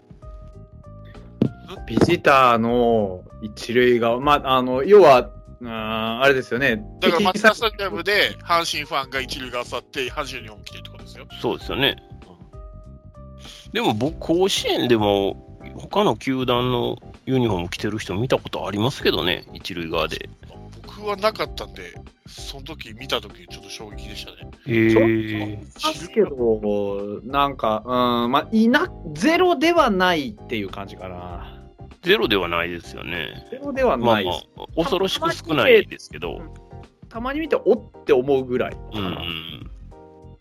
そう。ですよね。カ神宮ではカープファンはよくあるし、あと2016年の優勝した試合の東京ドームはいっぱいいました、一塁側にカープ。まあまあ、そうでしょう、ね。まあ、それはそういると思いますけど、あなユニフォーム着てないけど、一塁側に行ってますそういう特別な感じの試合ならわかるんですけど、あ、でもいなくはないけどな。そんな珍しいとは思わないけど。あれだったらはないね。東京近辺はいろんなファンがいるけど、広島はやっぱり広島ファンがメインでいっぱいいるから珍しく見えちゃうんじゃないですか。ああ、そういうことか欲。しいですね。うん、なるほどね。まあまあ、でもね、決めちゃうのはどうなのかなとは思いますけどね、僕は。うん決めて違反したらなんかあるのかな？ねっていう問題もあるじゃないですか。言うこと管理できないと思うんですけどね。そうだそうよね。バチバチ、こう、区切って、ね、柵でも設けて、あの、ビジターのチケットチェックしてってやらない限りは。うん、無理ですけどね。どう考えてもね。黄色いペンキをかけられるんじゃないですか。丸いな。まあね、どういうあれなんか、やったらやったでいろいろ問題あるんちゃうかなっていう気はしますけどね。なんか決め、決めちゃうことで。なんかね、いろんなも揉め事も増えそうなそうそう、決め、決めたらね。あの、逆にそこに入ってきた別の球団のファンが、その、そうまあ、集団心理でお前らに決められとんのに入ってきとるんじゃっていう話になりますよね。そうだね。多分、そうだね。多分、このルールがトラブル防止で作ったはずなのに、トラブルを誘発しそうな気がするよね。そうそうなそうそうそうそう。そうなんですよ。だからそこがね、ちょっと気になりますね。うん、懸念されるところですよね、やっぱり、どう考えても。女性戦車両に縦入っちゃった男子みたいに。うーん。一応、松田スタジアムはビジターパフォーマンスにカープのユニフォームを着てる人は入っちゃダメっていう逆のパターンはあるんですよ。ああ、ビなるほどジターを、なるほど。うんうん、あのファンを守るために。ビジビジターのファンのためにっていうことね。そうそうそうそう。なるほど、なるほど。いや、そっちの方がまだいいのかなという気はするんですよね。そう、でも、徐々に侵食してきましたけどね、カープファンが。まあ全部じゃないですけどね。ね。いや、あの昔なかったでしょ？え？昔は全部だったじゃん。昔は全部だったけど、今は今は阪神・巨人戦は全部ですけど、それ以外は半分入っていいのかな？そうですよ。どんどんカープファンの場所が増えてくんで。あれもすごくちょっと炎上しましたけどね。叩かれたっていうか、どうなのっていう。昔 DNA 戦を増田に見たときに、カープファンは満員なのに、あそこだけで15人ぐらいしか DNA ファンがいないみたいな時あったんだ。まあ、うん、そうですね。あと、東京から弾丸ツアーとかしちゃったこともありましたし、昔は。あったんですよ。うん。ビジター専用でしか使ってなかった時に、500人だけ東京から新幹線で、ただでカープファン連れてきますみたいな企画やって、それも結構叩かれてえ、あそれであの、カープ女子のやつ？女子も女子だけじゃないんじゃないかな。あ、女子だけのやつあったよね。なんかニュースで見た記憶がある。あいろいろやってね。あそうでは続きまして、9月19日、東京ヤクルトスワローズの村上宗隆が通算100本塁打。うん。21歳7ヶ月での達成は、清原和博の21歳9ヶ月を抜き、最年少、史上最年少。うん。なお、ヤクルトは前日の、えー巨人戦とこの日のカープ戦をあ合わせてプロ野球タイ記録となる2試合連続毎回安打。ちまくってます。まあね。村上はもうなんか、あれですね、一線を越えましたね。ですね。まあね、あの、カープキャストでいろいろお話をさせていただくようになってから、もはい。う村上のその成長度合いっていうのは、ぐんぐん上がってるんで、そうですね。はいいや、すごいなっていう感じですね。はい。で、さらに、村はい。村上、佐藤、牧っていうので共通するのは、ふてぶてしいって感じですよ。そうっすね。ああいうやっぱ顔で選ぶっていうのはあるのかな。岡本もね。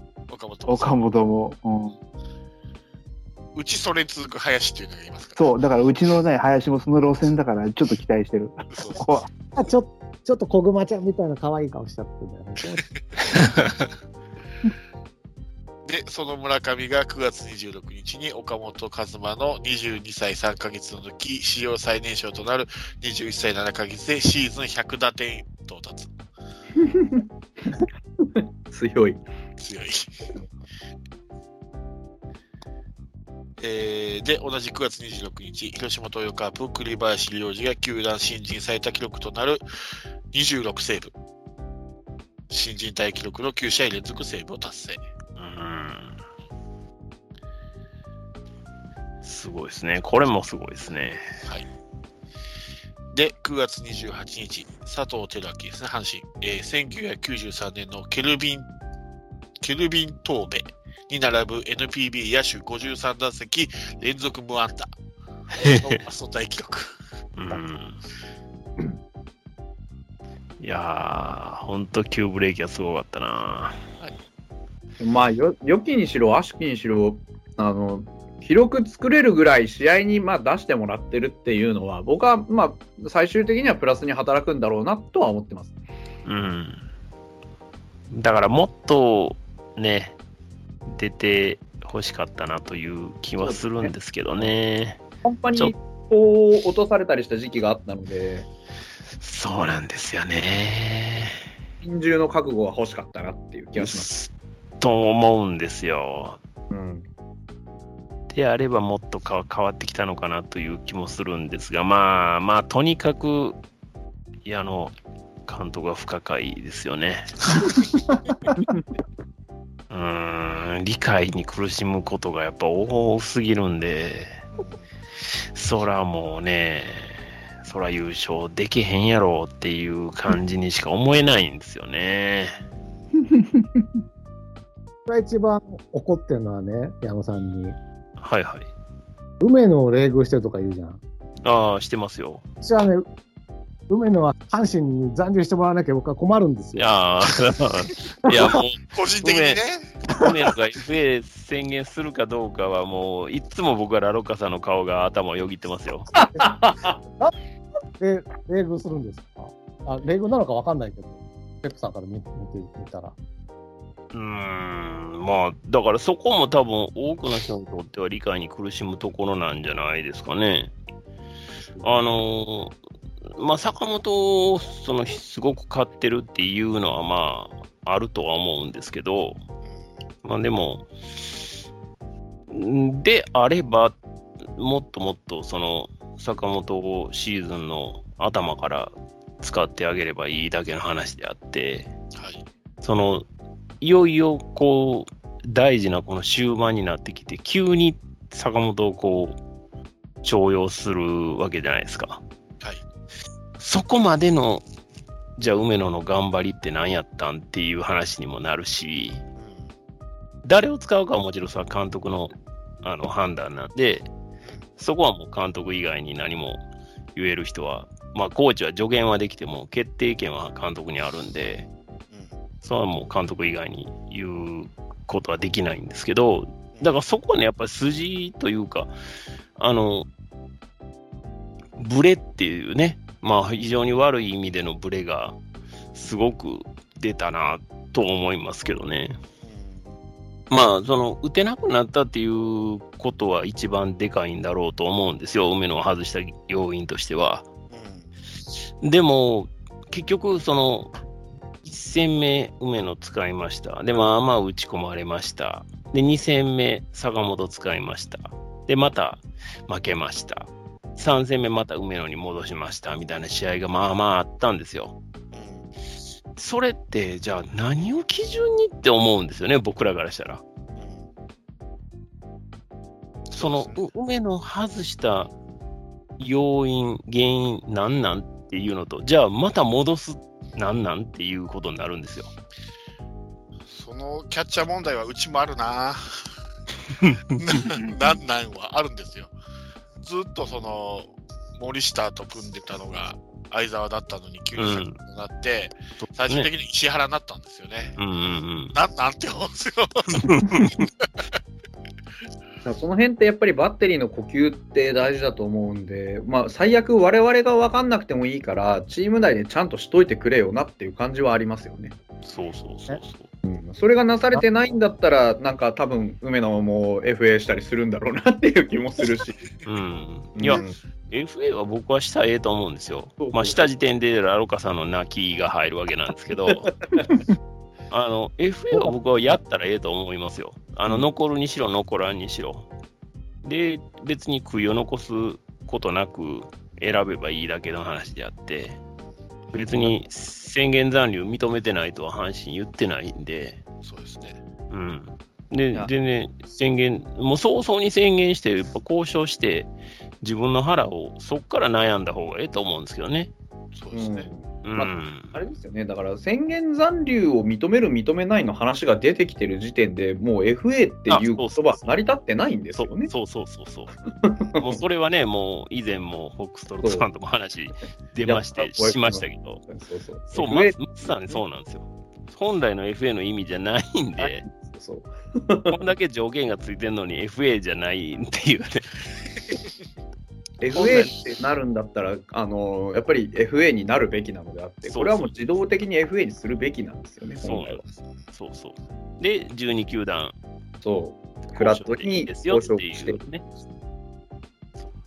だから悩む必要もなくなるわけですよ。そうですね。そのパターンで言ったら、ど今年堂林拾ってくれるとこあっただろうか。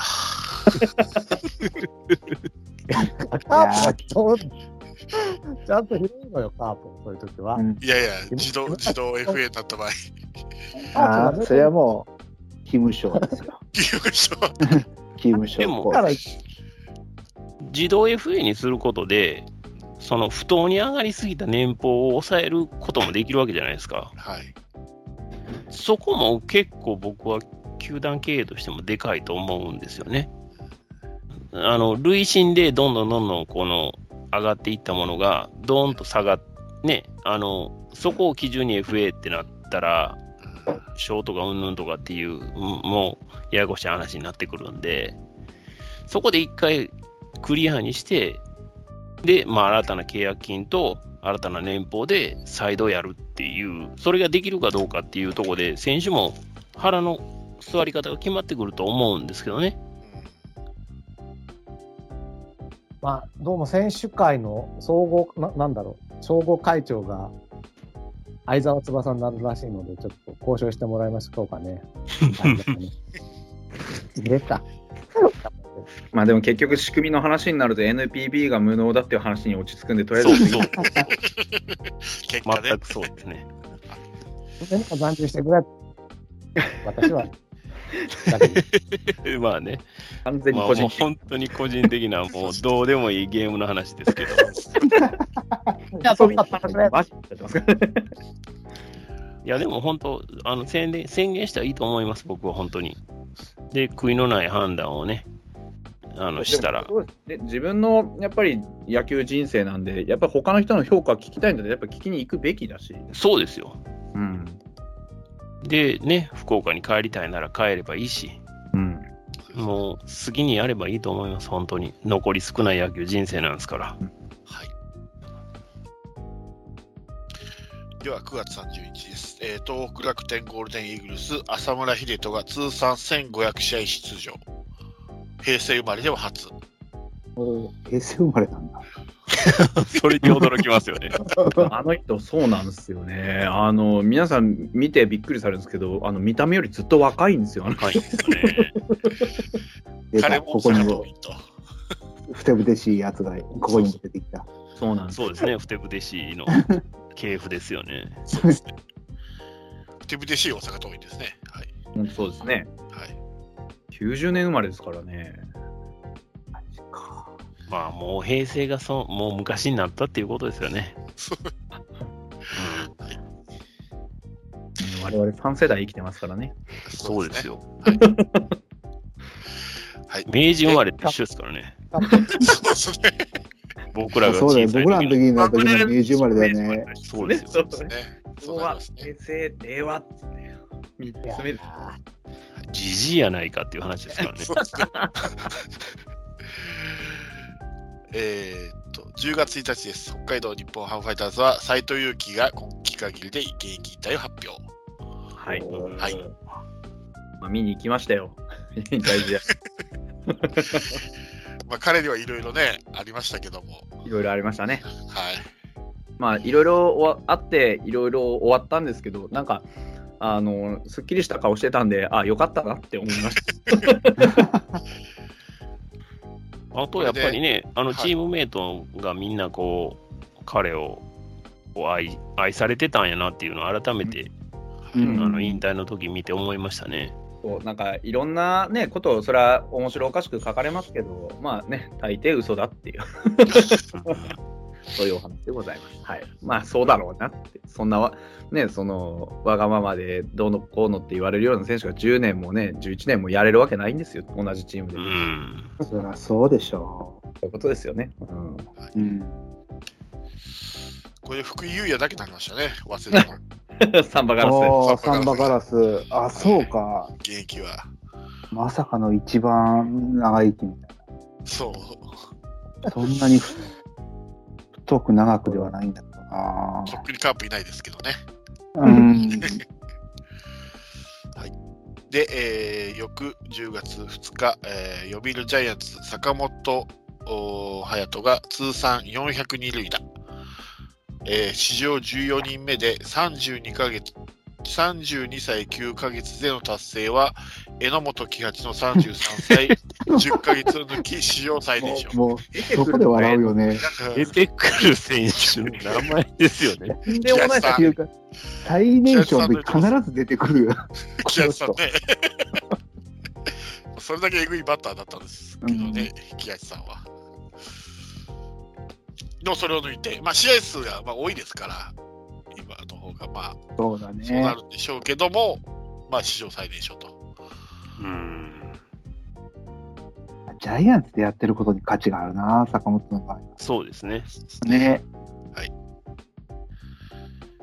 で、えー翌10月3日、ヤクルトスワローズのアルバート・スアレスと阪神タイガースのロバロベルトスアル・スアレスが共にセーブを記録し、プロ野球史上初となる兄弟同日セーブを達成。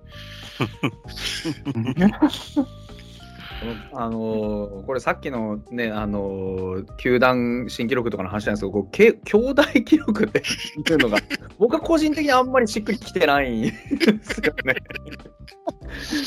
これね。そんなね、ななんか、その記録は一体どう、どこに需要があるのかなって思う記録の、かなりあの上の方にいますね、僕、この兄弟記録は。はい。うんまあね、兄弟で野球選手っていうだけで、まあ十分すごいですけど、そうそうそうそう、そううなんです。ん、それが外国人でさらにセーブ記録だからでしょうね。まあまあね、珍しいっちゃ珍しいし、そんなことはまあ 今後もないような気しますけど、そうですね。まあそんなあのスアレス兄は韓国に行くらしいですね。あ、そうですか。兄は韓国らしいですよ。うん、って言ってましたね。ね、弟はメジャー交渉中らしいですけど、ああ。兄がヤクルト。兄はヤクルトです。ヤクルトから韓国。はい、じゃあ国をまたいで同日勝利投手とかあるかもね。もうそこまでは追わないでしょ、誰も。誰も追わないね。誰も追わないあ。時差もあるかもし時差もあるし。それは記録って言うのかな？いや、本当そうですね。記録どこのリーグの記録だっていう感じで。そうそうそう。いや、だからなんかね、話題というか、まあ、見出しが欲しいスポーツなんやなって改めて思いますよね。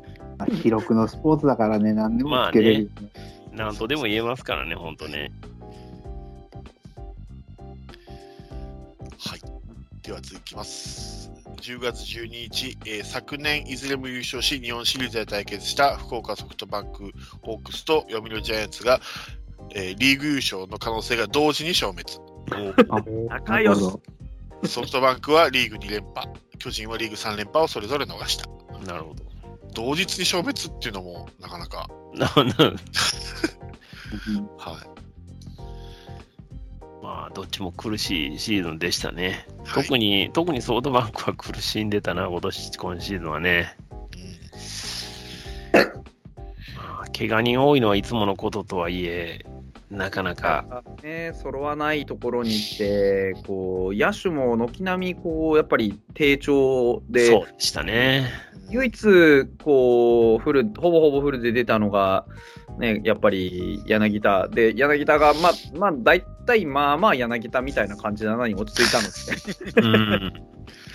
なんかそう、総じてちょっと爆発力が足りなかったなっていう感じはありますよね。やっぱり、あの、キューバ勢いなかったのは、うん、でかかったなっていう、グラシアルと、ね、グラシアルがね、怪我したんもでかかったっすよね。ですね。彼らがいないっていうだけで打線のこう迫力みたいなのががっつり落ちましたからね。そうですね。ねえ、そういう時のためのバレンティンやったのに、そうですね。いましたね、そういうそんな人って感じでしたからね。一一切出てこないまま終わってしまいましたね。でもソフトバンクってね、総得点はリーグ2位で、総失点は一番いいいいといい意味でリーグ1位なんですよ。うん。あすげえ試合ベタだったんですよね、今年って。これで借金2だから。うん。だからあのさっきのファイターズじゃないですけど、アホみたいに失点する時もあれば、うん逆にアホみたいに点取る時もあって、だから典型的なあれですよね、こう勝つ時は、そうですねあの勝って、ね、うん負ける時もドカッと負けるみたいな、大味な試合になってたっていう状況なんでしょうね。そうそう。だから、い弱いチームの典型におと陥ってしまったっていう感じですよね。うん。僕でもいるんだと思って、まあ、これは逆にカープにとって希望でもあるんだけどね、ここあんなでもこうなるってことは逆もあるだろうっていうこともあって。そうですね。まあ、それ言えばね、今シーズンの日本シリーズは最下位同士やったわけですから、うん全チームにやっぱりチャンスはあるっていうことですよね。ソフトバンクって今年圧倒的な引き分け数で21なんですよ。うん。普通のシーズンだったら優勝争いしてたかもねって気がしますよね。この20ぐらい勝ちになってたかもしれない、後半の。結局、総得点は多くだから、うん。10回、11回に点取れる可能性が多分高かったんで、まあ、そういうリ、うん、っていうのと、どうなんですか、やっぱり国母ヘッドの原因とかもあるんですか、やっぱり。なんかいろいろ言われてるけど。うーん、まあ、結果が出なかったら、そういう話には、まあ、当然なるからね、なかなか、まあ、外から見てて、うんぬんじゃわからないですけどね。まあ、でも、今季に関して言うと、まあ、さっきフォックストロートさんが言ってたように、やっぱり、選手がやっぱりね、こう、揃いきらなかったっていうのは、まあ、めっちゃでかかったなと思いますけどね。シュートもいませんでしたしね。そうですね。うーん。いや強いチームであるからこその脆さだとは思うんですよ、見てて。やっぱりあの選手みんな一生懸命だし、うん。だし手抜かないんですよね。うん。そこなんだと思うんですよ。あの手を抜かないから無理するんですよね。うん。でそこがやっぱり危険なんだと思うんですね。頑張ることって大事なんですけど、無事これ名馬っていうのもまた大事なんですよ。だから、主力になればなるほど自分がこうチームに常に試合に出てるっていうことを大事に考えないとこういうことになるっていうようなシーズンだったんじゃないかなって僕から見るとホークスは思いますね。うん。真逆チームがファファイターズだったので ファイターズは本当にあの怪我人動向よりも君らはまず試合にちゃんとレギュラーとして出るっていうだけの成績を残しなさいっていうところから始まってたのでだからそれが責任感ですよね、本当。です。ファイターズの総得点とかそうしてみても、この順位でなるほどっていうそうそう。感じではあり。本当ソフトバンクがね、ちょっと、まあ、だから、本当だから、負けてる試合でも頑張って最後に追いつけない程度の点取っちゃったりとかしてるんでしょうね、きっとね。うん、だから、そこに対する、なんかこう、まあ、なんだろうな、またちょっとこう、振り返ると、やっぱり落合野球じゃないですけどね、こうあと何敗できるんだっていう考え方で、うんあのなんだかんだ言って、すごくこう革新的な考え方だったなっていうふうには思いますよね。いや、そうですよ。うんソフトバンクは144あったり144勝ちに行くチームっていうイメージですもんね。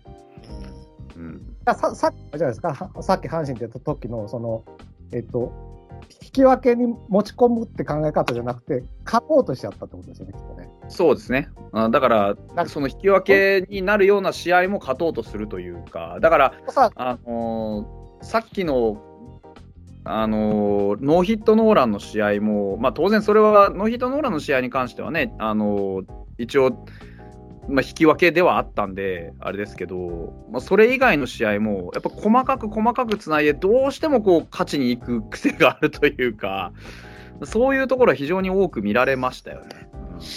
までは勝てたのよ。うんでも、ここが9回終わるっていう、いやここがやっぱりちょっとの差なんだけど、大きいんですよね、やっぱりね、ルールとしてね。そうですね。すごいな。でも、はい。はい。では次いきますね。えーっと、9月14日ですね。あ、ごめんなさい。10月14日ですね。埼玉西武ライオンズ、平海馬がシーズン20セーブ目。えー今季すでに21ホールドを記録しており、同一シーズンに20セーブと20ホールドを記録するのは、せえー2011年の久保優也以来史上2人目。パ・リーグでは初。うん。いまあ、今年そのね、ちょっと調子後半崩したというか、なんとなく安定感ない感じになりましたけど、それもやっぱり代役でしたからね、本来いるべき抑え。そうですね。はいそうですね。セットアッパー平は本当に打てないですよ。あれはもう今年の阪神のスアレスぐらい打てないですよ。うん。全く打てる気がしなかった。本当抑えだから、うちもなんかわかんないけど、負けつけたりしてましたけど、うん。あの本当、セットアッパー平に関してはマジで打てないし、抑えやっててもそこそこ絶望感ありますからね、彼も。うん。だから、いや、本当、稀有なピッチャーですよ、あれは。ですね。オリンピックの時になぜか1試合しか登板しなかったんで、うん稲葉さんにははまらなかったのかなと思ったり。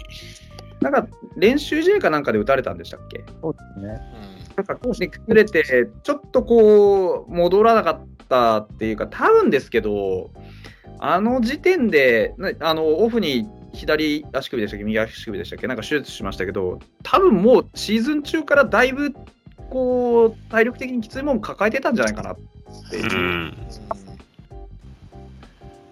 なので、まあ、無理して起用しなかったっていう状態が分かったんでしょうね。だから、まあ、ごまかさずに伝えたんじゃないかなって、個人的には思ってます。うん。なるほどですね。なるほどね。そうヒロミがハマったしね。うん、そうですね。ねまあ、代わりに素晴らしいピッチャーを抑えて出てきたんで、うん ねこういうところもあって、まあ、あれはあれで良かったんじゃないかなっていうふうには思います。そうですね。褒め合いましょうよ。ここは褒め合いましょう。もう伊藤に。いや、だから、あの時も話したけど、オリンピックが1年ね、早かったらいなかったわけですから、2人が。そうそう。本当そうですね。確かに。日本に貢献したんだよ、日ハムと広島。特に日本ハムに貢献したんだよね。うちの今年の本当、あのー唯一の希望の光と言ってもいいぐらい。まさかうちからね、新人であんないいピッチャー出てきて、いや、本当に賢い子ですよ、伊藤君は。うん。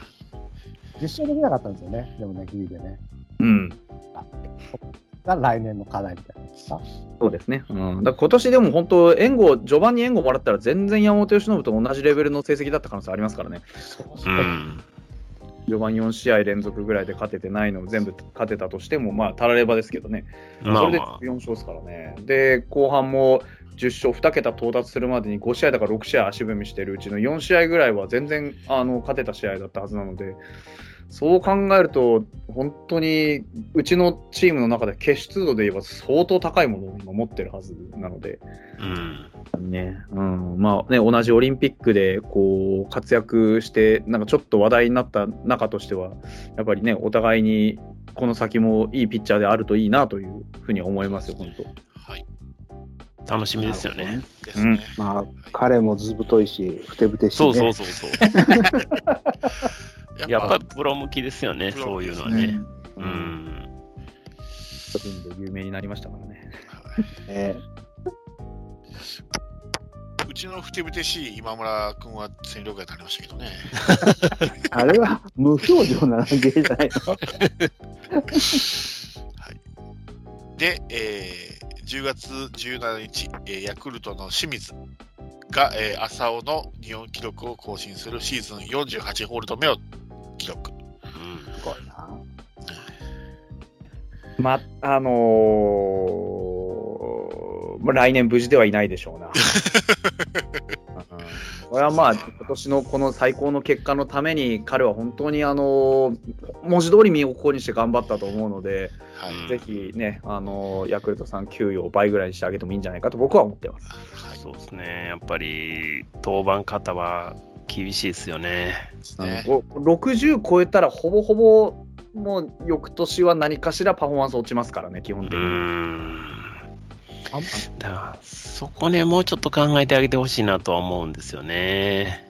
ただ、それがなかったら今年、ね、ヤクルまあトそうですね勝ってないって思ったら、まあそうだよねそうですねねこう、まあ、だからそこは本当、金銭で報いてあげるしかないんでしょうけど、ね、そうそうそうそうそう。はい、ヤクルトというチームが何年かに1回の周期で優勝するっていうね、その投打が噛み合った時に優勝するっていうところだから、もう今年はもう、来年以降のことはあんま考えずにいったんじゃない？そうでしょうね、うん、そういうことですよね、だからやっぱり。そういうことだと思う。うん。発はすごく大事にするじゃないですか、あの特に若い奥側と。か。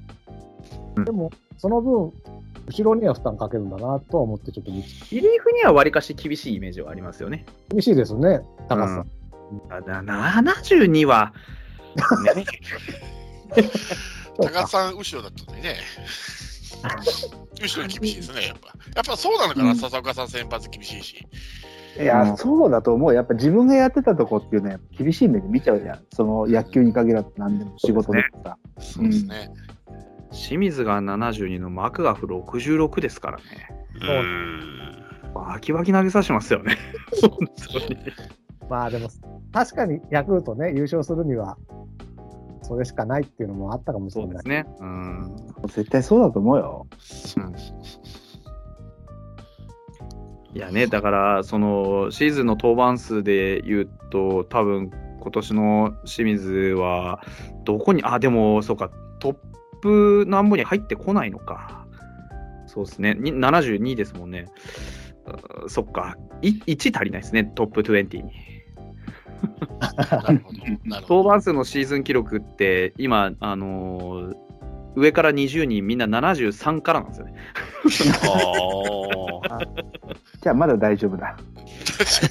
ああ、言ってな、なんか、それ以降の成績見て、やっぱりそこをピークにっていう可能性もわりかしありますからね。まあ今年はでもあれだね、真ん中がいたからまだ楽かもね、他の年の70よりも。あそうですね。うん、それはうん大きい、確かに。うん。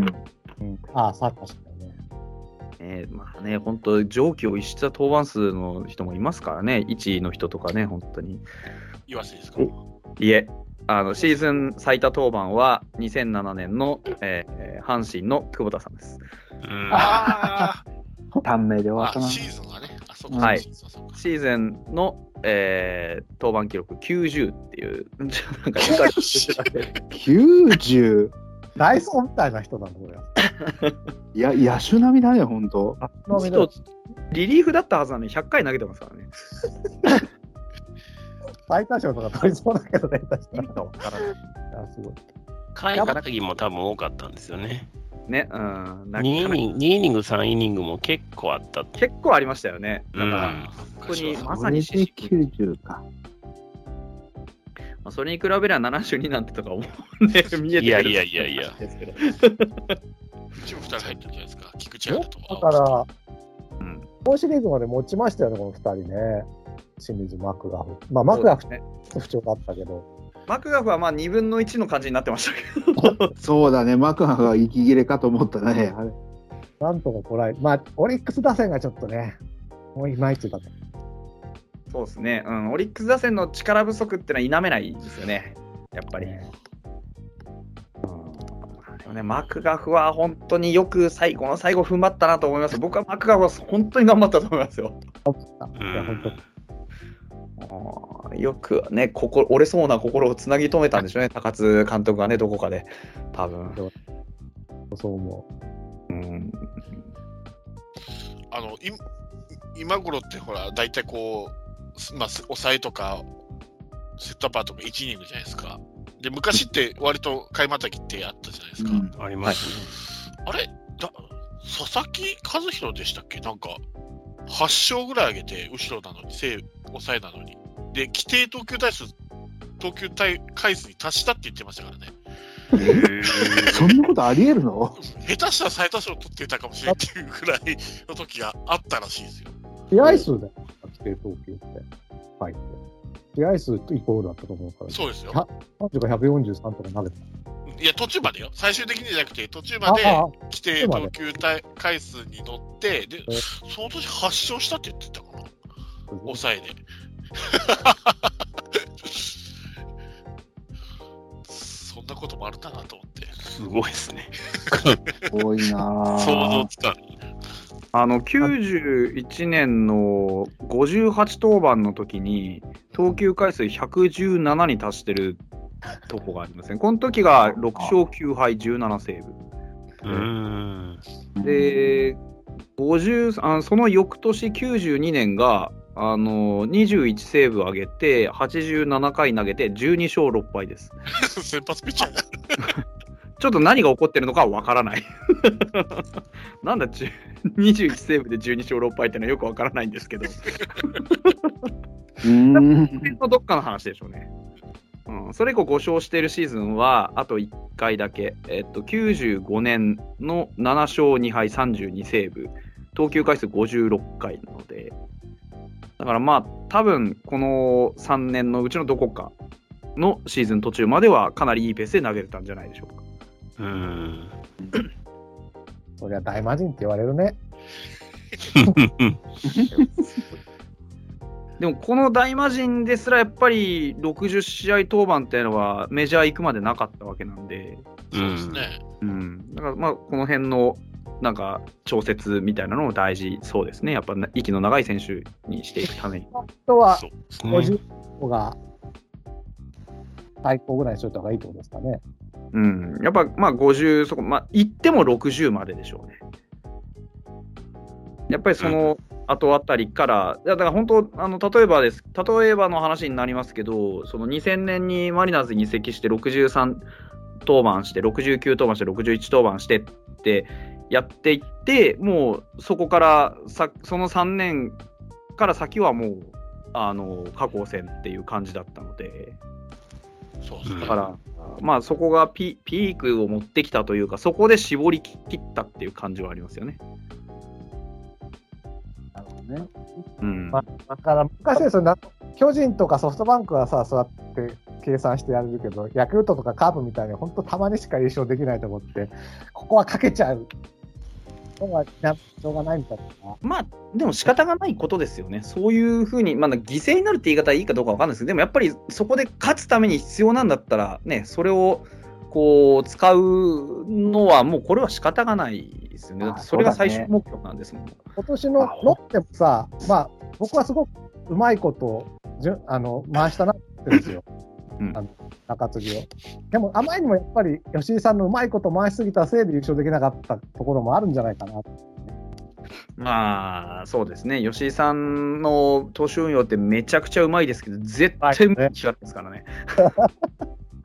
そうなんですよ。本あ当にの吉井さんの場合は、あれなんですね、無理するとシステムが壊れちゃうように組むので、あーあのなんであの、物理的に無理できないんですよ。構築してんだもん、完全にそうなんです。きちんと組み立ててあるので、だからユニットで投手動かしてってやって、誰か一人でも無理があると、その全体が回らなくなっちゃうようになってるので、な難しいですよね。ないですね。ただ先発があんまり勝てなくても勝てちゃうんだよな、この方式って。そこがすごいなと思ったんだけど。そうなんですね。まあ、副作用もあるとは思うんですけども、何かしらの。面白い。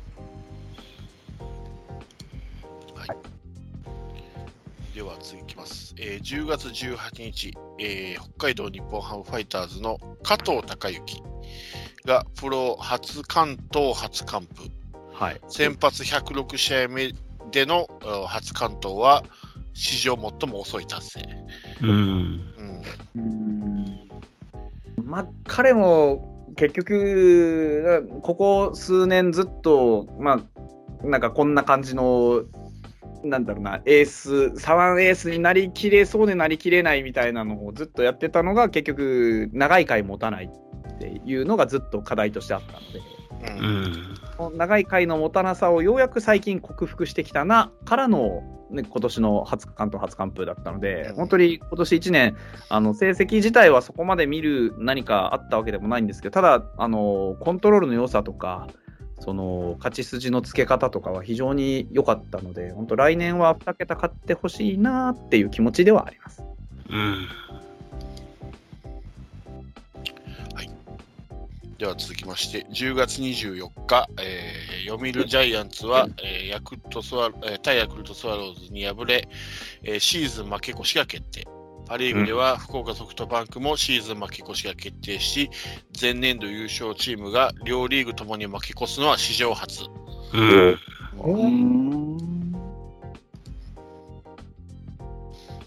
うん、意外でしたよね。やっぱり最後の失速はすごかったもんな。巨人ね、確かに。いやー、本当に。ちょっと追いつきそうな感じしたもんね。一瞬。いやいや、ほんま、下手したらっていう感じにはなりましたもんね。ああ、そこまで雰囲気悪なるもんなんやなっていう、どこに原因があったのかは気になるところですけどね。11か12ぐらいゲームされましたよね、確か。うん。うんあったあった。もっとあったのかなそんなもんあったよね。それが最終的に2ゲームでしょう。うん。そう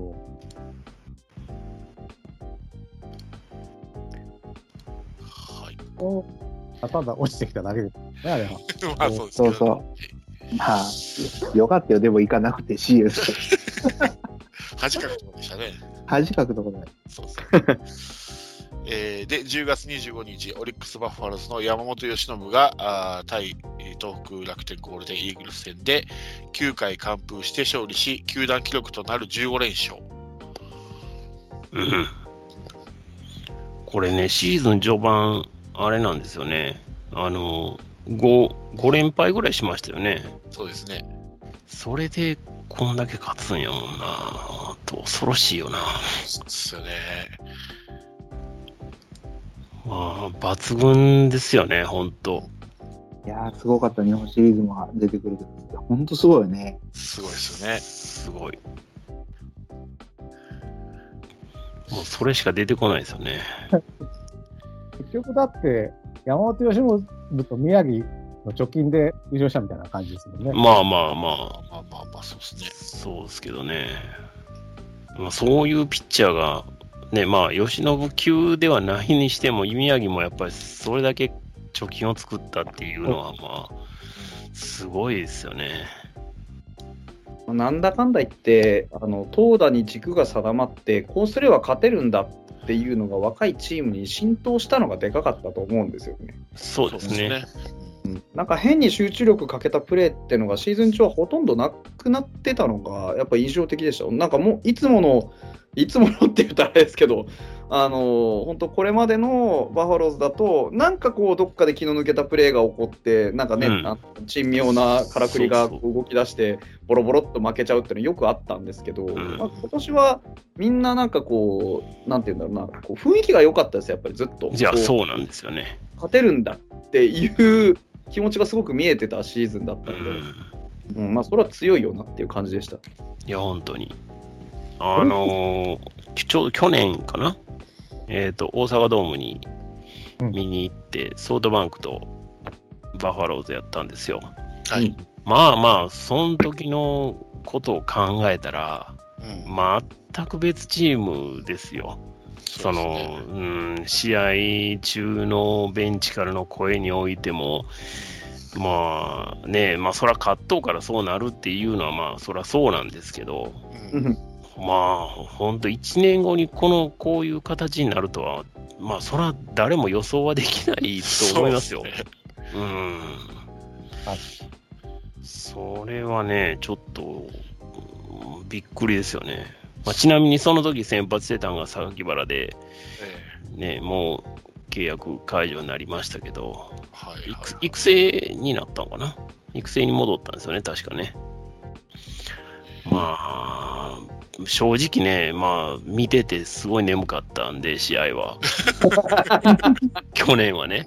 はい。もう、そのチームと、そんなにメンバー変わってないですから、そうですね。まあ、まあ驚きでしかないですよね。水本さんとそよぎのおかげですね。いやいや、でも、そういう風になると思いますよ、結は果い。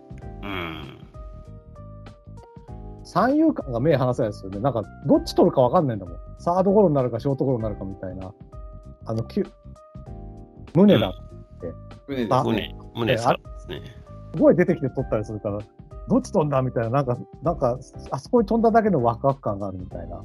うん。胸って外野じゃなかったっす胸じゃない。なんかさ、いやいや、いや相当外野ですよもとも、いや、もともと内野手で外野に行って、また戻ってきたんですよ。ああ、そうかそうか。珍しいパターンだなと思って、外野から内野と思ったんで。いいプレーもするんだけど、危なっかしいプレーもするみたいな、だったの。そうですね。本当そうだと。あなんか、あうん、いなんかミラクル起こすね タイプですよ。やあの、本当三ショートゴロだと思ったら取るからね、あの人。昔の長嶋茂雄じゃないけどさ。面白かったなと思って。だから、まあ、日本シリーズでも一個なんかよくわかんない送球をしてましたけど、あれす、すごかったね。あすごかったですね。ああ、すごい。あれはびっくりしましたよ。なんでそうなったのかよくわかんないな、あれ。そうだからああいう、ああいうなんか、その、ね、よくないピタゴラスイッチが起こるチームだったんです。なるほど。うんなんですけど、こう、ね、今年はあれが結構、こう、鳴りを潜めて、まあ最後に出たんですけど、鳴りを潜めていたので、本当に、あ、変わってきてるんだなっていうのが本当に実感できるチームだったと思います。あはい、でも彼ゴール、さ あどうぞどうぞ。ゴールデングラブ取ってましたね。あでもあ、本当に守備はシーズン通して良かったですよ、とても。なるほどね。あの、まあ、ああいう茶目っ気のあるプレーもしますけど、でも、サード宗の、やっぱり、こう、まあ、ファイターズよくやられてたので、彼に。なので、僕はもう宗の印象は、まあ、あれですね、ファイターズ目線で言うと最悪ですね。ああ、なるほどね。よく本当ね、ここぞって時に、まあ、打席回ってくるし、まあ、打たれるし、本当、ね、よくやられたイメージしかないですね。うん。違い。エチェバリアもすごかったしね、CS でのロッテの。ですねああ、そうですね。あのホームランはすごかったですね。ホームランもすごいし、なんか、ショもう、ほぼサードの方行ったショートゴロ取ってさ、うん、ありましたね。あとう、ん。セカンドゴロ取っちゃったのもあるでしょ、ショートなのに。んうん、ありましたね。パ・リーグのね、内野手よ、面白いですわ、今、僕は、本当に。結構だから、こうね、エチェバリアみたいな、あの指標的には大して良くないんですけど、なんかすごく鼻のあるプレーする選手もいるし、そうですよね。ね、源田みたいにもう間違いない選手もいるし、結構だから、うんパ・リーグの内野手は見てて、こう鼻のある選手増えてきたなって思いますね。そうですね。だから、そのコンバートをやっぱりこう、戦胸にコンバートをこうしたコーチ陣はやっぱり軽眼やなと思いますよね。本人めっちゃ嫌やったって言ってましたもんね。あ、そうなんだ。うん、もうその内野でその嫌なこう思い出しかないから、せっかくせっかく外野でやってたのに、また内野って嫌やなと思ってたらしいですようん。それがね、ゴールデングラブまで結びつくんやから、嫌でやってる人見えないけどね、あれ。ねあそれはそ、それこそやっぱコーチの仕事やなと思いますけどねそう。ですよね。ね、うん、かっていうのをきちんと示して導いていたっていうパターンですよね。そうそうそう。やるのは選手やけど、こう、お前の適材はここやでっていう、適所ここやでっていうのが、しちゃんと示せるっていうのは名コーチですよね。うん、では、10月27日、えー千葉ロッテマリーンズが東北楽天ゴールデンイーグルスに敗れたため、オリックス・バファローズが25年ぶり、13回目のパシフィックリーグ優勝が決定。えー両リーグとも前年度最下位のチームが優勝するのは史上初。うん全日程終了後の優勝決定は、1998年の西武ライオンズ以来史上3度目。おお。3回もあったんや。そうですね。しかも二年どっちも2年連続最下位ですからね。うーん。からのそうですね。あ、優そっか。勝ですから。ロッテ待ってたんですよね。もう全部試合終わっちゃって、ロッテが3試合ぐらい残ってて、ロッテが1個でも負けたらみたいそうそうそうそう。そうです、そうです。まあ相手がうちだった。そうか。そうですね。だから、あれなんですよ、ロッテさんもね、そういう、こう、ここに来るまでは、本当にうちのことカモにしてたくせに、うん。いざって時にね、本当にね、あのそんな感じだったんです。で、こっちはこっちで、あの西武さんが手を差し伸べてくれたもんで、5位になれるかもしれないっていう、そういう試合だったもんで、もうね、下手に譲るわけにもいかないし、いやいやそらそうですよ。ね、ところがこう回ってきたもんでね、結局、うちが勝ったわけですけれども、そうですね本当に。ね、あの最後最後ですね。最後の最後に。そうそうそう、そうなんです。だから、めちゃくちゃうちのことカモにしてたロッテが、ね、ここに来て、あのうちに負けてあの、うちが勝ち越したオリックスが優勝するって、もうなんかよくわからない因果ですよ、本当に。うーん、ほんとね。へーそうなんだから、うちは優勝チームに勝ち越してるんですよ。あの2位のチームにはめちゃくちゃ負け越してるんですけど。今年だからホークスと多分、うん、とロッテにすごく負け越したせいでこの順位なので、うんうんだからまあね、野球って本当不思議なゲームだなと思いますよね。そうですね。確かに。で、えーちなみに西武ライオンズが最下位になるのは1979年以来42年ぶり。うん、おー、それもすごいな。いかにここまでずっと強かったかっていう。そそうですね。はい。79年の時点ではもう西武やったってことですか？79年って西武の前身ではクラウンライターですか？クラウンですか。あゆみがいた。そう そうですね。あ、そうかだ。だとすると、まあ、いあの撤回はしたけど、一旦辻さんが辞めますって言ったのは分からないでもないですね。だとするとね。やめますって言ったかどうか定かじゃないんですよ。え、俺辞めるんだって言ってましたからね、あの人。そうなの？なんだ、はい言ったんじゃないんだ、あれ。うん。なんか、あの、どっかのメディアが流行ったらしいですよ。ああ、そうなんですね。あれ何年でしたっけ？79って言ってましたよね。79、79なら西武ライオンズの初年度っすね。初年度です初年度か。78年までがクラブライターです。あライトなるほど。ギリギリ西武なんですね。そうですね。そうかだ。から初年度に最下位になって以来最下位ですからね。いや、すごい。すごいですね。すごいな。2回目ってことですからね。西武になってから。すげえう。ん根本さんですか？うん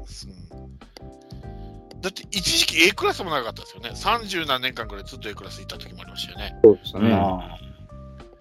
うえすごいな。そう、根本さんやということは、あれか。タカさんが入団テストを受けに行ったってやつですね。ー、あ、そうなのかな。西武ごめん根本さんはちょっとうろ覚えだけど。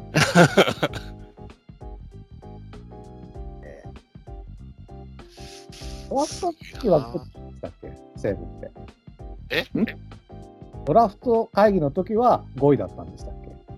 あの時点では。今年の？がうん、あ今年の今年の。そうです。あ、じゃあ、だから、初めてさ、あの、一番最初に取れるっていうのは味わえてないんですね。そうですね。来年ですね、だから。来年で。来年？だって、来年？も、来年、あ？違うな。来年の順位次第ってことですね。そうそう。だからこ、最終決定でドラフトじゃなかったから、そうですね。うんうんうんうん。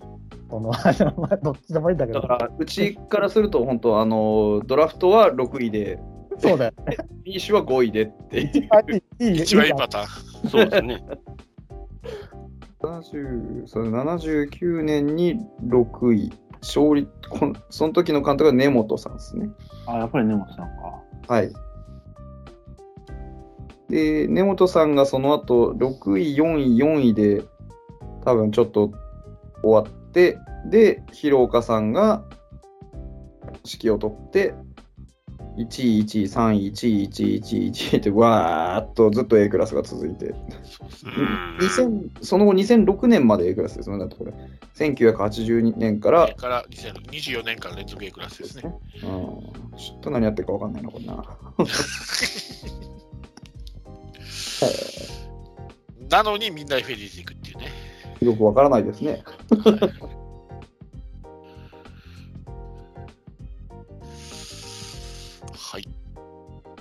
で、えーっと、10月29日、北海道日本ハムファイターズは、球団 OB のビッグボスが一軍監督に就任することを発表。うん。そうですね。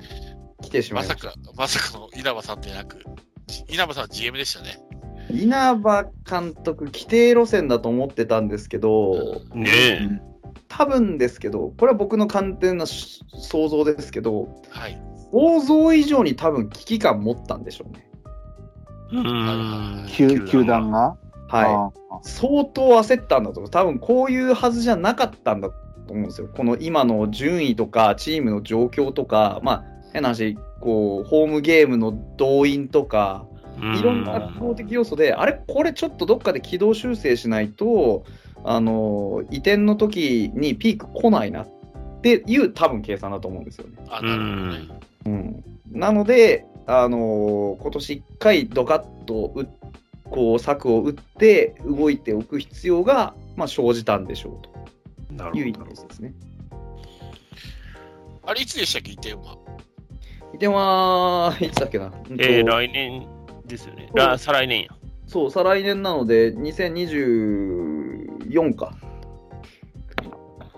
まあ、だからそんなに時間もないので、で今年ある程度栗山さんが最後頑張って、なんとか、あのーピッチャー陣だけは整えていってくれたので、うん。うん、あとは、まあ、野手陣をどうするかっていうところですよね。あーなるほど。新球場にピタッと当てなかったんだ。1年前にやるんだね。そうですね。まあでも僕は楽しみしかないんですよね僕も。ないですね、楽しみしか。はい。うん。しかも優勝目指しませんって、うん 監督ってなかなかいないですよね。うん。まあね、まあ若干その奇弁的なところはありましたけども、まあまあでも、あの、こう会見の端々で、うん。あの、すごく理にかなったことをやっぱり言ってはったんで、うん。うん。僕は、あの、すごく僕好みの野球をやってくれそうな気がそうですね。すごくしてるんですよ。うんだから、こう、まあ見せるところと、しっかり野球やって勝つところっていうのは違うっていうのは、うん。こうなんか見せてくれそうな気がしてて、そうですね。むちゃくちゃ楽しみですね。はい。メリハリついた野球をしてくれれば特に言うことはないので、あとはもうなんか、今多分、まあ、ご祝儀相場じゃないですけど、うん。なんか大体何言ってもこう肯定的な意見が今返ってくると思う。まあそうですよね。うん、なまあそのそのボーナス期間にこう、ね、たくさん露出しておいて、まああの野球が始まったら本当に野球でしっかりあと結果残してさえくれればあの本当に何の文句もないのでですよね。なるほどね。北海道ってその辺のファン気質ってどうなんです？そのカープっていうか広島とか阪神だったらもうダメやったらボロカスじゃないですか。はいその辺結構厳しいんですか？北海道も。あのボロカスに言う人ってそんなにいない、まあね、あの負けてっからダメだよ、うんたらって言いますけど、まあ、なんて言うんだろうな、その結構冷たいですよ、そこは。だから、明らかに動員が減りますもんね。あじゃああの広島とか阪神みたいにその文句言うけど球場には行くとかじゃなくて、文句を言わずに潮が引いていくみたいに去っていっちゃう感じですか？そうです。本当にあの、なんだったら文句言いながら去っていきますからね、さーっと。あ一番怖いタイプじゃん、それ。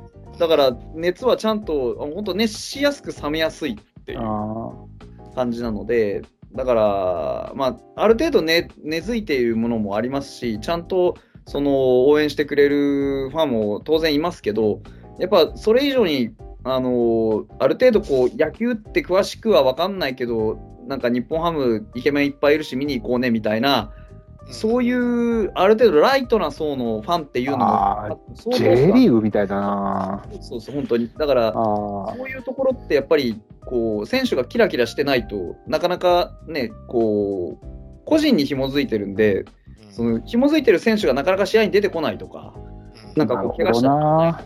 なんかそういう些細なことみたいなのがやっぱチームに紐づいているわけではないので動かない部分もあるんですけど露出の仕方によってはそのまま離れていっちゃったりするしなるほどな。難しいですよね結構。あうんその辺とかはね、大阪とか文句言いに球球場に来るから、そうですよね。逆にあったかいよね、なんか。だまあからこね、で見に行くからな。そ、だった危機感が生まれるわけですよね。そうですねと。思いますよ。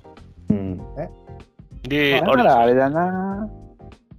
勝利イコール同意に結びつくっていう比例に基づくから球団も頑張るけど、そうそうそう。だから、ねそう、健全やと思いますよ。健全だよね。勝たなくても人が来るんだったらもう、それでいいやになっちゃうもんね。いや、勝つ必要ないですやん。うん勝ったら選手の年俸上げなきゃいけませんからね。ってなったら勝つ必要ないし、だから本当健全やと思います。だから、まあ言うたら不動票をこういかにこう取り込むかっていうところに、あの、苦心をしてるからこその今回の英断やったと思いますし、現にファイターズファンクラブ8倍でしょ？入会言ってましたね、なんか入会。8倍？8倍ですよ。去年の8倍。すげえ。現時点で。だから、もうまさに当たってるわけですよ、ここまでは。いや、こみんな好れできだったな、ビッグボスが。ね、これ、斎藤佑樹もう1年持ったらなんか違う風になったんじゃないの？もうちょっといじってくれたんじゃないの？いや、そしたら、新庄1番つけれないから、1番つけるって言ってたじゃん、背番号。あ、それで？そこ？僕がつけまーすって言ってましたからね。そうそうそう。うん。もう新庄01とかでええやん、もう。でも最終的には1番譲りたいって言ってましたよね。そうそううん、まあ、そうだ、そうだけどね。代打俺あるかな？代打俺。えー選手登録すんの？いや、出たじゃん、本人は、そしたら、球団の人に止められてたよね。ああ、いや、そうかそうか。すごいね、あの、ネタ食ってたのがすごい分かりましたけどね。いや、でも、けあの、野球はね、すごいオーソドックスな野球やりそうなんで、はい、うーん、もう僕はもう本当今からすごい楽しみですね。なんやったら来年の阪神より楽しみですね。まあ、それと入れ替わるように栗山さんがジャパンの監督に。おはいそうですよね。なんかまあは日ハムで最も長く監督されたですね。10年やって。あ1年ぐらいゆっくりしてね、アメリカに大谷翔平の見物にでも行けばいいと思ってたんですけど、はい。あのーまあ、頼まれるとノーって言わない人なんで、多分はい。あの頼まれたんでしょうね。でしょうね。まあ、でも良かったと思います。い一瞬、尾形説が出たんで、尾形よりかは栗山さんの方がいいかなと思ったんで、全然いいよね。本当にいいよ。短期決戦弱いでおなじみですからね、尾形さんは。選手にビンタするでもおなじみだからね。そうそう代表監督ではなかなかできないと思いますけどね。そう。本当にな、もう、栗山さんの一ファンとしては、本当にもう、なんて言うんだろう、こう、ね、やっぱ、勝てば官軍の世界じゃないですか。そうですね、ジャパンはですね。それがね、本本当に、こうね、いや、プロセス無視だからね、代表はもそう、そこが、いや、僕は栗山監督って、むしろプロセスの人だと思う。いや、そうなんですよ。だからあの人ってプロセスにみんな共有してるから、そう。順位が落ちてもみんなついてくるのに、それが出来上がった選手が来るわけでしょ、もうジャパンってことそうは。なんですよね。大丈夫かなっていう逆、だから逆に面白いと思うんですよね。そういう、こうね、これまでプロセスをすごく大事にして、いろんなことにこう気使ってきた監督が、その、あらゆるところからオールスター集めていいですよってなった時に、一体どんなチームを作るのかっていうのは、個人的に楽しみではあるんですけど、もうそれで出る結果に関してはもうみんな本当、マジ、こう、なんていうか、あの多めに見てやってくれっていう気持ちがありますよね、ファンとしては。そうだよね。どう見てんだろうな、一般。だから、代表監督になると、もうプロ野球ファンじゃない人の批判にもさらされるじゃないですか。まあそうですね。うん。その時にやっぱりちょっと言い方悪いけど、選手としての実績っていうのが若干ちょっと落ちる部分があるから、はい。うんその、そこがね、あの、結果が出なかった時に、もっとね、実績ある選手いただろう、選手っていうか、いるだろうっていう風になっちゃうのがかわいそうだよね、もしそうなったら。そうそうそうそううん。なりがちじゃん、絶対。そう。ですね、そうなんですよね。うん。しかも稲葉さんが大成功でやめやめたいや、そうなんですよね、稲葉さんが本当に完璧な仕事して帰ってきましたからね。そうそうそうそう。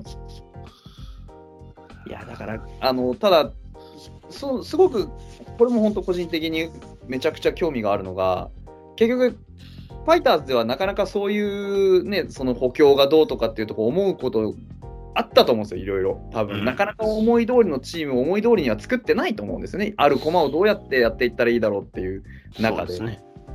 これ、まあ、言うなれば全権与えられて、好きなチーム作ってくださいってなった時に、栗山監督は一体何にポイントを置いたチームを作るんだろうかっていうのは、ものすごく興味がありますね。うん。ああ、確かにね。編成権もあって、自分にこう自分の好きな野球していいですよって言われた時に、彼がやる野球一体何なのかっていうのは10年間見てないので、そうですね。少なくともあれだよね。30本以上打つような選手を並べたことないから。そうなんですよ。そうだよね。そうなんです。だから一体ね、その、なんだったら本当先発投手の選び方からしてもう、わからないですからね、何をやるのか。そうですね。めちゃくちゃ楽しみですよ。そうチーム作りに関してはめちゃくちゃ楽しみです。結構あのあれじゃないですか。その代表、野球の代表って、ほとんどファンが考えるのとニアリーじゃないですか。はい。で、サッカーって別じゃないですか。ものすごいサプライズが大体1人2人いたりするじゃないですかそうで。すね。うんそうですね。うん、栗山さんってその辺のってどうなんですか？オーソドックスに行くんですかね？いやー、どうなんでしょうね。あ、あー、まあああ見えてっていうか、まあ、シーズン中もたびたびやってましたけど、やっぱりたまにものすごく奇策を使ったりするじゃないですか、一番ピッチャー大谷。うんでああいうこともやったりする柔軟性を持ち合わせつつも、やってるこう、ね、メインの野球でやってたのは、やっぱり、ね、1番、2番が出塁して送って、3番、4番、5番で返すっていう、本当にオーソドックスな形っていうのを追求してたように思うんですよね。なるほど。だから、オーソドックスな野球のどこに栗山要素を紛れ込ませてくるのかっていうのも見どころですし、逆に実際それはファイターズだからオーソドックスにやってたのであって、こうできるんだったら、いやいや、2番に柳田置くよとか、そういうことを多分しかねないと思うんですよ。いや、2番に柳田を置いて、もう2番最強打者だから、1番には、こうね、あのめちゃくちゃヒット打てる選手を置くよ、そういう選手探してくるよとか、そういうことなのか、なんかだからいろんなことを考えられると思うんですよね。こうファイターズから解放された 栗山さんタガが外れた本当に、そうだね。楽しみですね。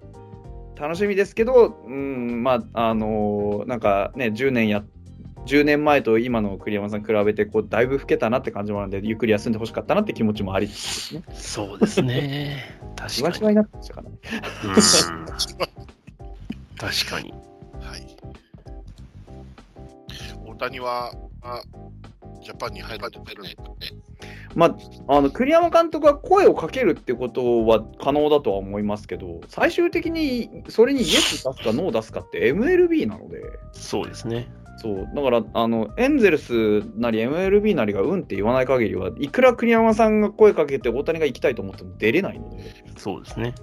まあ、そこにね、うん、どうやってこうもし出そうとするんだったらそこにメスを入れないといけないですよね。うん。次の国際大会は WBC じゃないですか。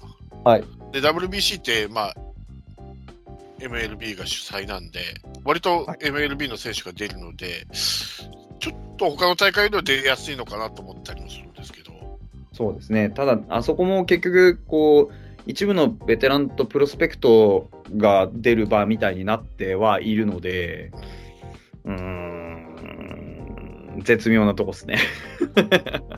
予断を許さないっていう状況ではあると思います。う。はい。はいでは、えーっと、どこまでいったっけ、えー ?10 月31日です。千葉ロッテマリーンズは鳥谷隆が今季限りで現役引退することを発表。うん。はい。あのーはいす。ごい気になったことがあって、はい。えーっと、まあ、引退、まあ、お疲れ様でしたっていうことにはなるんですけど、引退会見をするときに、あの、ロッテの、えーっと、ちょうどクライマックスの練習中かな、はいにグラウンドに降りていって、うん。で、あの、まあ、その、記者会見があるからって、スーツで降りていって、はい。で、まあ、みんなに挨拶をしてっていうシーンがあったんですよ。はい。で、その時に、あの、選手はみんな胴上げをしようとはい。何回も試みたんですけど、はい。もう鳥谷がとにかく工事をするんですね。はい。あの、この後記者会見あるからって、破れたら困るからっていううん、スーツが破れたら困るからっていうので、はい。最終的に選手も、まあ、引いて、胴上げなしっていう形になったんですよ。はい。よくも悪くも鳥谷やなって思いながら僕は見てました。鳥谷の美学ですそういうな。、そういうとこよなっていうね。ロッテ行っても買ってなかったですか？いやー、そういうとこなんやなっていうのがね、いまいちこう僕が鳥谷にこう感情移入できなかったっていうのは、やっぱこういうとこよな 思いました。なるほど。そこはね、やっぱりロッテの選手に言ってほしかったですね。で、敗れてもいいから、行って、で、記者会見でね、すいません、ちょっとあの、胴上げされちゃいまして、敗れちゃいまして、すいませんっていうところが僕は見たかったです。破れて美味しいと思ってほしかっうーん、やっぱりね、そういうとこが、やっぱり鳥谷やなと思いながら見てました。そう、普通はやっぱりこう、いや、やめてやめてっていうのは来いっていうことじゃないですか。た。うんうんだから、まあまあまあ、吉本的にはそうだね。そうそうそう欲。しかったなっていうね。まあ、阪神おったくらいだから、そのノリはわかるでしょ。だからね、やっぱり、うん、良くも悪くも鳥谷よなっていう感じはすごいしましたね。今後、阪神に戻ってくるとしたら、阪神ファンって結構無条件でウェルカムなんですか？うん、まあ、ウェルカムの人が多いんじゃないですか。うんなるほどな。うんまあ、そうだろうな。近監督がですよね、もう戻ってくるとしたら。まあまあ、そうでしょうね。うん。まあ、VIP 待遇で戻ってくる以外に戻るあれはないと思うんで、だから指導者としてどうかはわからないじゃないですか。だから、そこはもう僕もフラットに今見ますよ。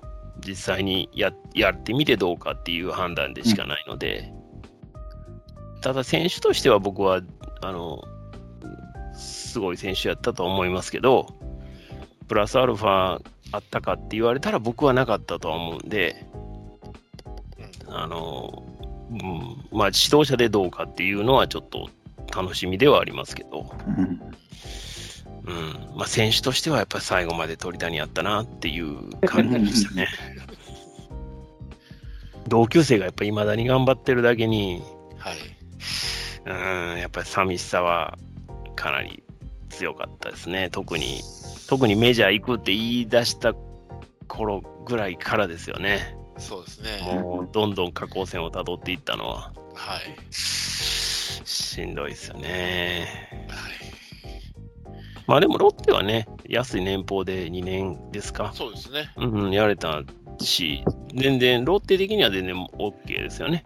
まあ、むしろ得ですよね。そうそうそうそう。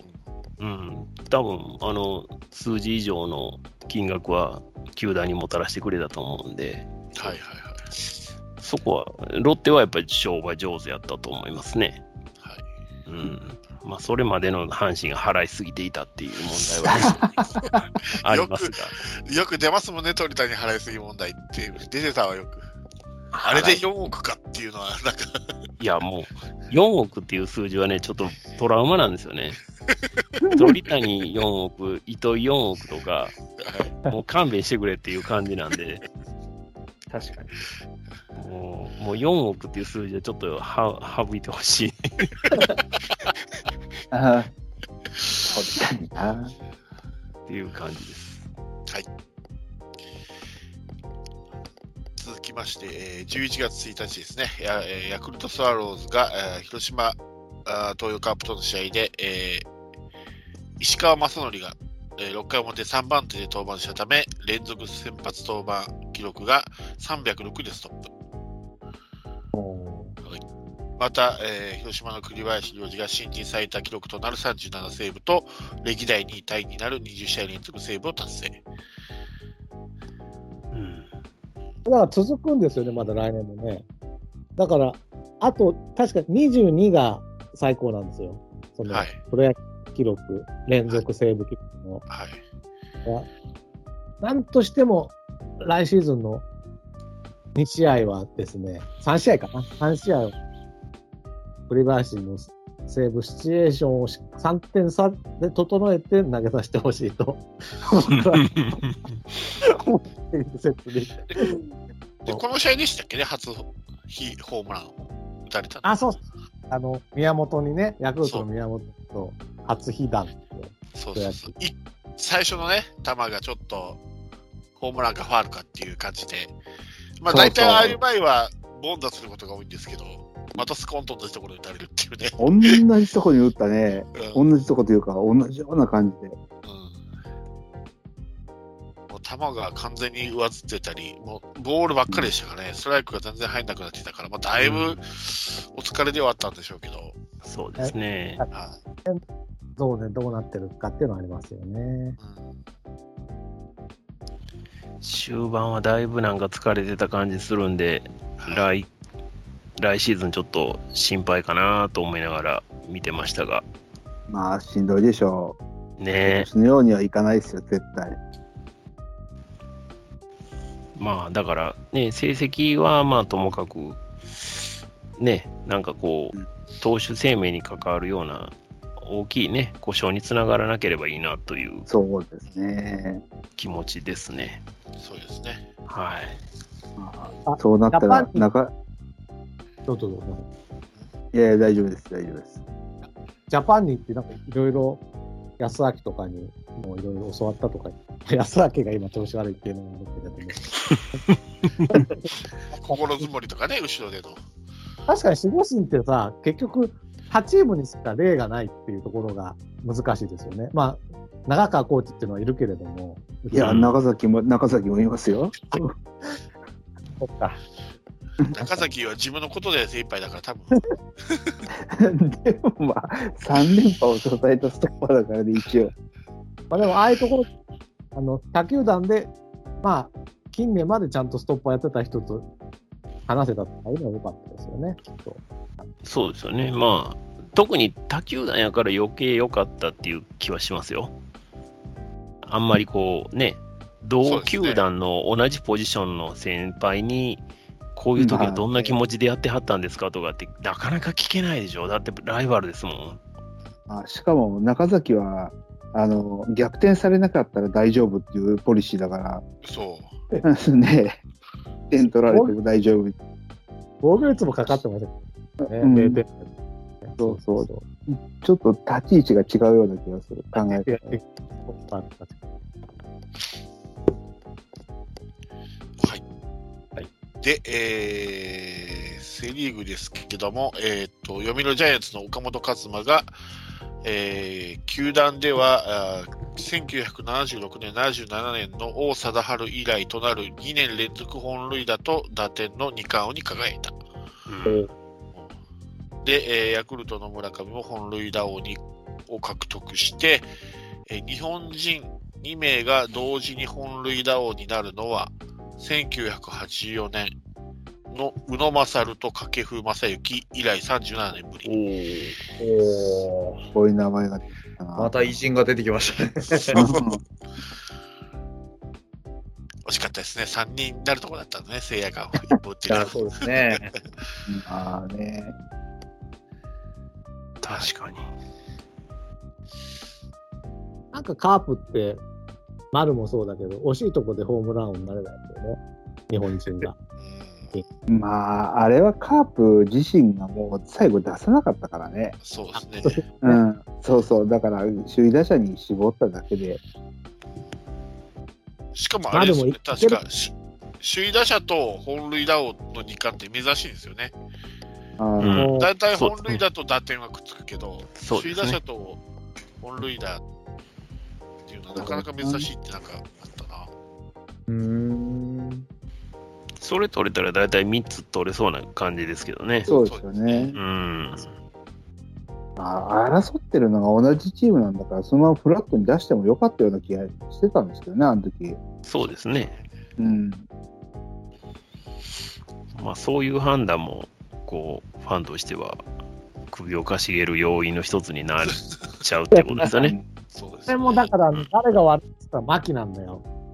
あいつがどんどん首位打者に、首位打者のさ、だから、あの、高倉誠也だけの問題じゃなくて、牧に抜かれちゃいけないみたいなところもあってね。で、打者はだから、調整すれば取れる状況にあったんですよ。うで、ん。ホームラン打たなきゃダメじゃないですか。ね、いろんなね、まあ、その駆け引きが面白いのか面白くないかは置いといて、うん、まあ初初タイトルじゃないんだからね、せいやは。僕はあんまりあの、ああいうのって消極的で好きじゃないんですよ。引っ込めるっていうパターンとか、ですよね勝負しないとかいうのとよくあるじゃないですか。最後まで勝負してほしいですよね。そうそうそう。そそれでどうだったかっていうので、まあ、ただその、一回でもなんかタイトル取ると、ずーっとあと一生ね、解説者になっても言われるから、うん、あなんか取らせてあげたいっていうのはすげえわかるけど、もう一回取ってるんだったら、もうそれはもういいじゃんって思うのね。そうそうそうそう。うん。まあ、そだこがね、はいうんあれですよね、野球のまあ考え方の古臭いところがまだね、そうね残ってるという感じですよね。まあ、一つ勉強になった、坂倉が勉強になったというのは、そのタイトル取るという難しさうん。は勉強になったと思いますよ。そこにドーンと自分ね、同球団の先輩の鈴木誠也がいるわけですから。そうですね。まあね。まあ、じくじたる思いだよね。自分の所属球団が自分を取らせないようにしてんだから。いや、そういうことでしょ。でも、いや、まあそそううそう、そういうことですよ。うん、5打数5安打とかだったら行ったんですよ。最後の試合。そうですねで。、セヤが出てないからね。うんだから、まあ下がり、ようがないですからね、絶対ってことは。チャンス0%にはしてなかったんですけどね、坂倉に対しても。最後にちょっとチャンスを上げただけでしょ、それ。それ、チャンスはある。まあでも前も言ったようにね、あの23歳のキャッチャー登録の選手が首位打者争いしてるっていうのは一切話題にならないんですよね。あーそっちが不思議だよね。そうですよね。すごいことだと思うんですけどね。すごいよ。だって、もう大卒1年目とか2年目とかのレベルでしょ？そうですよ。もうキャッチャーで。あキャッチャーとして出たかどうかは置いといて。い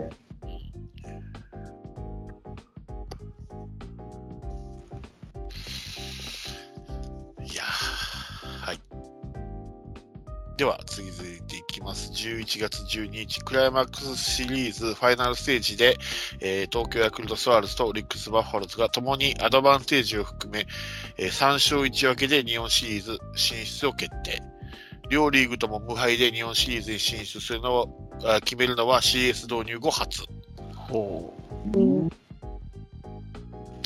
料理もう仲良かったですね。仲良く勝って、仲良く引き分けて、仲良くあそうそうそう。うん引きましたもんね。まあ、さすがにね、もう最近までやっとこそ来ましたけど、まあ、記憶に新しいんでね。はい。うん。まで、えーはい。あ、あいえ、大丈夫です。で、えー11月16日、えー北海道日本ハムファイターズは、えー西川春樹、秋吉亮、太田大使に来季契約を提示せず自由契約することを発表。うん。ノーテンダーとか言ってきましたね。うん。いやすごいことしますね。ジャムさん相変わらず。まあ、驚きましたよね。あ、もったいないっていう言葉が出ましたね。はい。まあ、でも、まあ、秋吉はともかく、ね、あとの2人の年俸が高いことを考えたら、まあまあ、でも、一番収まりはいいのかなとは思いますけどね。やっぱり、これで次、こういう契約で追随してくるチームっていうのは多分出てくるでしょうし、うん、でも、まあ、これで新しい、また環境がね、手に入るんであれば、その方がいいし、まあだから、これはもうまた話戻っちゃいますけど、FA がこういういうわけのわからん制度になってるからっていうことになるんですけどね、そうですね。FA がもう完全フリーエージェントやったら、もうこんなことも話題にならへんし、そうですね。もう普通にあのフラットになるんですけどね。うん、続報がないですよね、この3人がどこ行くっていう噂がまだ立ってないんで、まあ、カープが取るんじゃないかとは言ってましたけど、太田は。太田はでもカープでしょさあ、だろうな、うちのあれは わかんないですけど。ねうんえ。でもかないよね。う。安く取れますよ、多分。補強ポイントもバッチリだし、もうバッチリだポイント欲しいんだけどうん。うん、広島出身で、そうですよ、右打者でかい。長距離打って。て、長距離打てて、小さい時からカープファン、ねもう完璧じゃないですか。完璧なんですけど、続報がないんでね、ちょっと心配ですけどね。いやー、でも、まあまあ、収まるとこに収まってほしいなという、まあ、それはカープと僕は思ってますけどね。はいはいはい。はい。カープファンもウェルカムでしょ？もちろんのことながら全然、逆、もうほ、頭下げて来てほしいから。ウェルカムとかじゃない。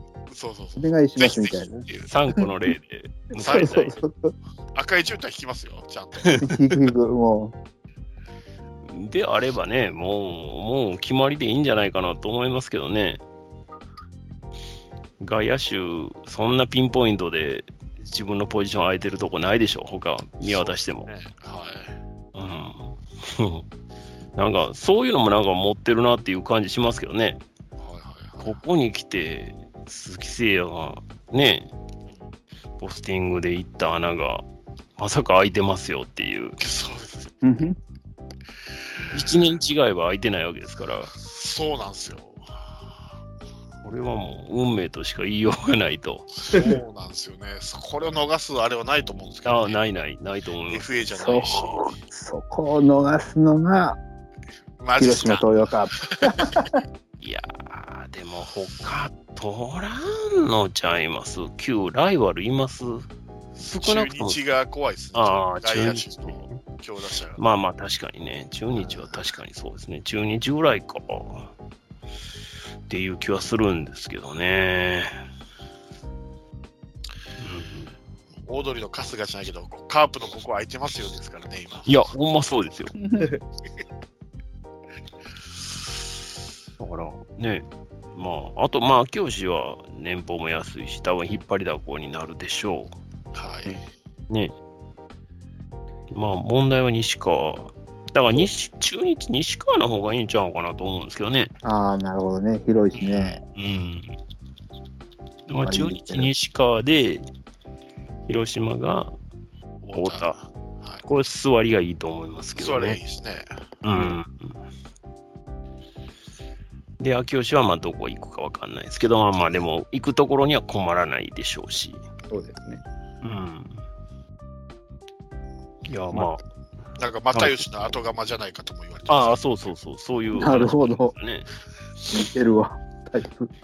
又吉取れんかったら秋吉取ろうかっていう話も。と思うんですね。そこそこ、まあ、ベテランですけど、まあね、うん、ある程度、こう、実績もあるって捉えれば、全然まだやれることたくさんあるでしょうし。うん。秋吉が一番多分、あの引く手あまたというよりかは、あの、なんだろう、選択肢として取りやすい。そうですよね。うん、まあ、あとは、あとの2人は本当にね、今年がちょっとあまりにもひどすぎたので、そうですね。うん、だからそれをどう捉えるかですね、一時的な不調と見るか。そうですよね。うん、まあでも、同じ年俸じゃないんで、ね、取りやすいところはあると思います、保証だいぶ、だいぶ下げれるじゃないですか。はい。となれば、そんなに痛くはないはずなんですよね、どこの球団にとっても。確かに。だから、そういう意味で、うん、だからそういう意味で3人とも収まりのいいところに収まってくれたら、今後、その、こういう選手の希望になると思うんですよね。うん、そうですね。うん。だから、いい感じで収まってほしいなという気はします。これって、あれですよ、戦力外の自由契約とは違いですよね。だから元鞘に戻ることもできるんですよね。うん、まあ、そもそもその自由契約っていう形を利用してるっていうだけの話で、基本的には、あの別にうちのチームとしてもあの、それこそ去年、村田がそうだったように、あの一度自由契約にして、もう一回あの再契約も全然ありえるんですよね。なるほどね。なので選択肢としてうちからもういらないから出したっていうよりかは、今、あのあのペプさん言ってくださったように、そういうふうにあの取りやすいというか、選択肢として上げやすいというか、そういう道をちゃんと用意したっていうこと以外の何者でもないんですよ、基本的になるほど、なるほど。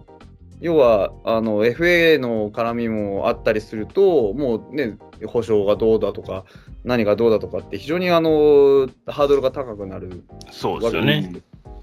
でも、選手からしたら、そうね、選手からしたら、まあね、たとえ年俸が下がっても試合に出やすい方がいいっていう人もいるかもしれないし、うん、そこに関しては、本当にあの選択肢が大いに越したことは多分ないと思うんですね。で、その選択肢をあの、まあ、簡単にこう取れると言っていいか分かんないですけど、なるべくそう取りやすく。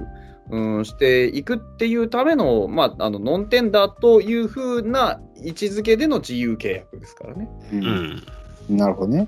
まあ、そこに関しては、本当、ファイターズとしても別にあの放出してどっか行ってしまえっていう意図ではないっていうのは、これはあの皆さんには認識しておいていただきたいことではありますね。うん、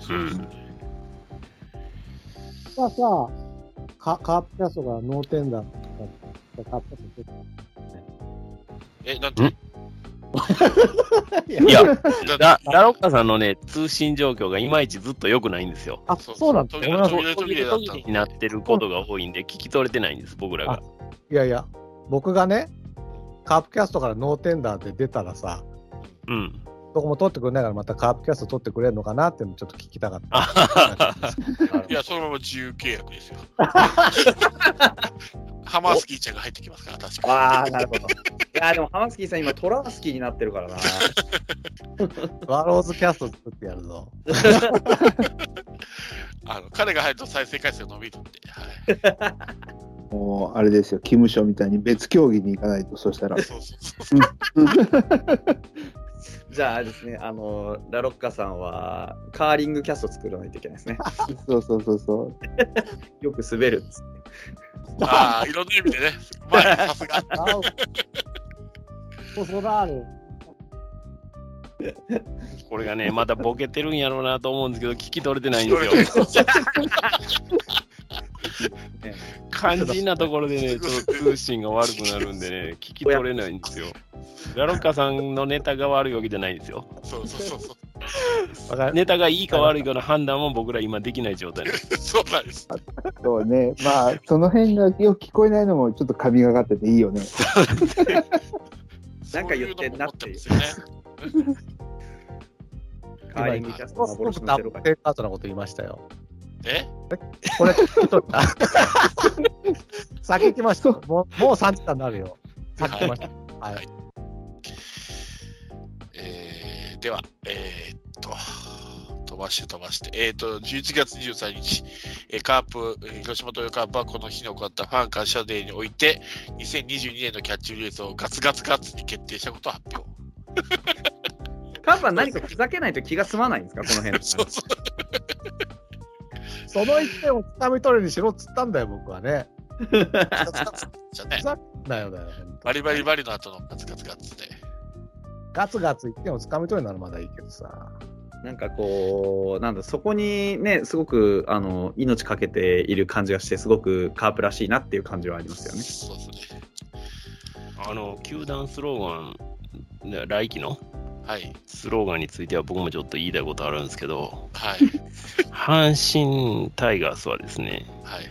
あの、球団がもう、球団だけで考えないみたいな話になりまして、はい。ファンも一緒に考えてくれとあ、まだ決まってないですか？いうことで、はい。で、まあ、それを聞いた選手が、選手もそうなんですよ。選手も考えてくれ。で、ファンにも考えてほしいっていうことを言って、で、それを聞いた糸井が、はい。こんなん言われたけど、なんか皆さんありますかみたいなことをツイートしたらしいんですけど、はい。僕が言いたいのは、そんなんええから練習せえっていうことなんですよ。秋季キャンプの大事な時に何を言うとんねんっていうね、ねスローガンなんかどっちでもええねんっていう。じゃあ俺が決めてやるわっていうね。勝て勝て勝て勝てホームやぞってこれですよ、ほんま。ああ、いいじゃないですか。これ、いいガンバ大阪のサポーターがずっと出してた横断幕なんですよ。はい。あはあ、ガンバがずっと弱かった時に、うん。ホームやから勝てと。いや、これしかないですよ、本当に。そうです。もうおっしゃるとり、何の、何の色もないですよ。その通りそうでしょ。本当ね、あの、これはね、もう、タイガースファンの皆さんにちょっと聞きたい、本当に。あの、こんなこと許してていいのかと。こんなことで時間取るなっていう話ですよ。もうネタの、尽きたのかな？阪神昔なんかあの、元気やる気勇気みたいなやつありましたね。岩木信子ですか？なんかもう、なんかさ、アンパンマンみたいになってるなと思った、俺。おい、今ださ、そのやる気出ないんかと思って。いやね、あの、まあ、本当ね、スローガンの文化もうやめた方がいいと思うんですよね、僕ね。もうなんかもう語呂合わせみたいになってるじゃないですか。なってる。ほんまに。なんかもう、それ見てこう奮起するっていうね。まあ選手もそうやけど、ファンもそれ見て奮起するみたいなもんであればいいんですけど、はいもうけ完全に形骸化してるでしょ、今。そうそうそう。出る。うん。そんなんいらんって思いますよ。だから、立浪新監督がね、こう、茶髪、ロン毛、ヒゲ禁止って言ってるんやったら、チームスローガンも禁止にしてほしい。キャプテンも廃止にしたんやし、うんもうそんなんいらんと。プロは勝つことしかないんやから、スローガンで勝てるんやったら、監督もコーチもいらんっていうのをちょっとやってほしいなっていうぐらいですよ。はいはいはいはい。うん。もうほんま必要ない。あれ、いつからあんな風になったんですか？ね、スローガンとか。こうここ誰がやり始めたんだろう、あれ。そうそうそうそう。ここどうでしょう ?20 年ぐらい？かな？ねうん。だからカ、カープは、聞こえてます？聞こえてますか、あカープはさ、大丈夫。今のは全然聞こえてました。カープはね、もう、こっから優勝するまで、水金地下木ドッテンカープにするんですよ。もう、変えたたいっていう、やつじゃん。それ好きやな。本当変えたいんだ、このスローガンっていう気持ちで野球やってほしい。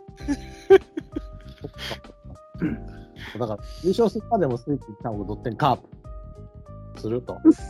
スローガンは、スローガンはなでもバラバラなんですね。カープは1953年にあって、まあ次に85年前飛んでるんですけど、ああ、違うわ、73年とかもあるのかな。阪神は85年からなんですよね。スローガンがチームスローガン？はい。バラバラなんですよね。あ、そうなんですか。はい。へえ。別になくてもいいっていうことですよね、それね。そうそうそうそう一斉に始めたわけでもなければ、なんとなく始まりましたみたいな感じなんだから。そうそうそうそうそうそう。ちなみにカープの最初のスローガンは、闘志なき者はされですからね。おすごくいいじゃないですか、シンプルで。いや、でも、そう、基本そうですよね。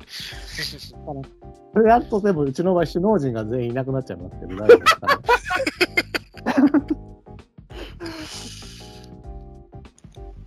いやー まあ、ちょっとスローガン批判はちょっと心苦しいんで、あんまり僕もしたくないですけど。そうなんですよね。ちょっとあの、カープのスローガン作ってる人知ってたりするんで。ああ、そうなんですね。そうそうそうそう。そういう忖度が。そうそうそうそう。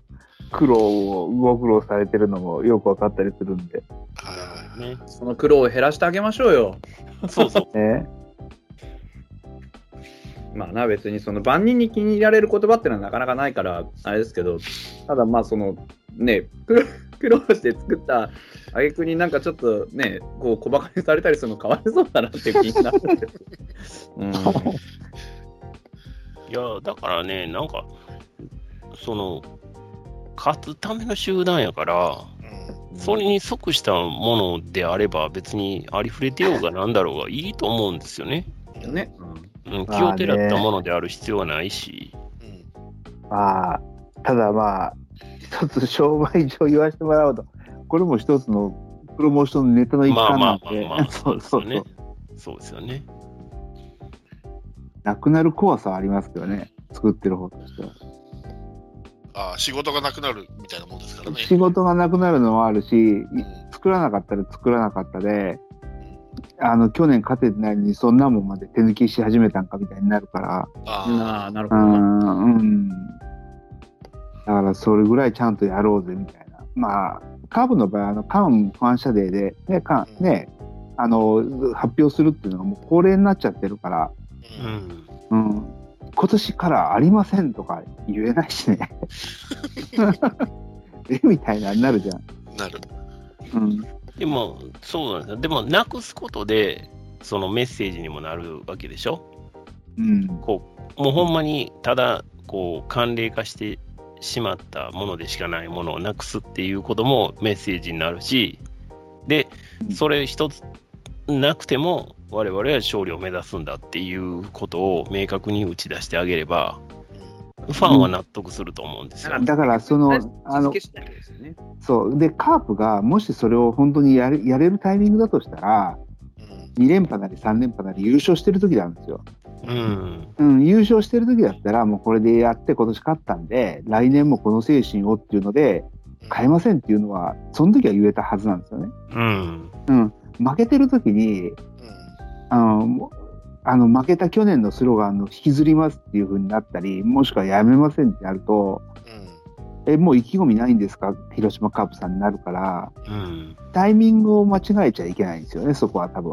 うん。そういう、うんこういうふうになってしまったからこそ、辞めるんだったら辞めるなりのまた理由がいるんですよね。そう、そういうこと。だからやめるんだったらもう、勝ってる時よ。絶対。難しいな。うん。だ一斉ので全球でやめればいいんでしょだから。やめましょうってビビが言って、ああ、それ 100%, 100ないと思うよ。ないかな。だってキャッチコピー作るだけで、そのグッズができて売れるわけでしょ。うんそうですね。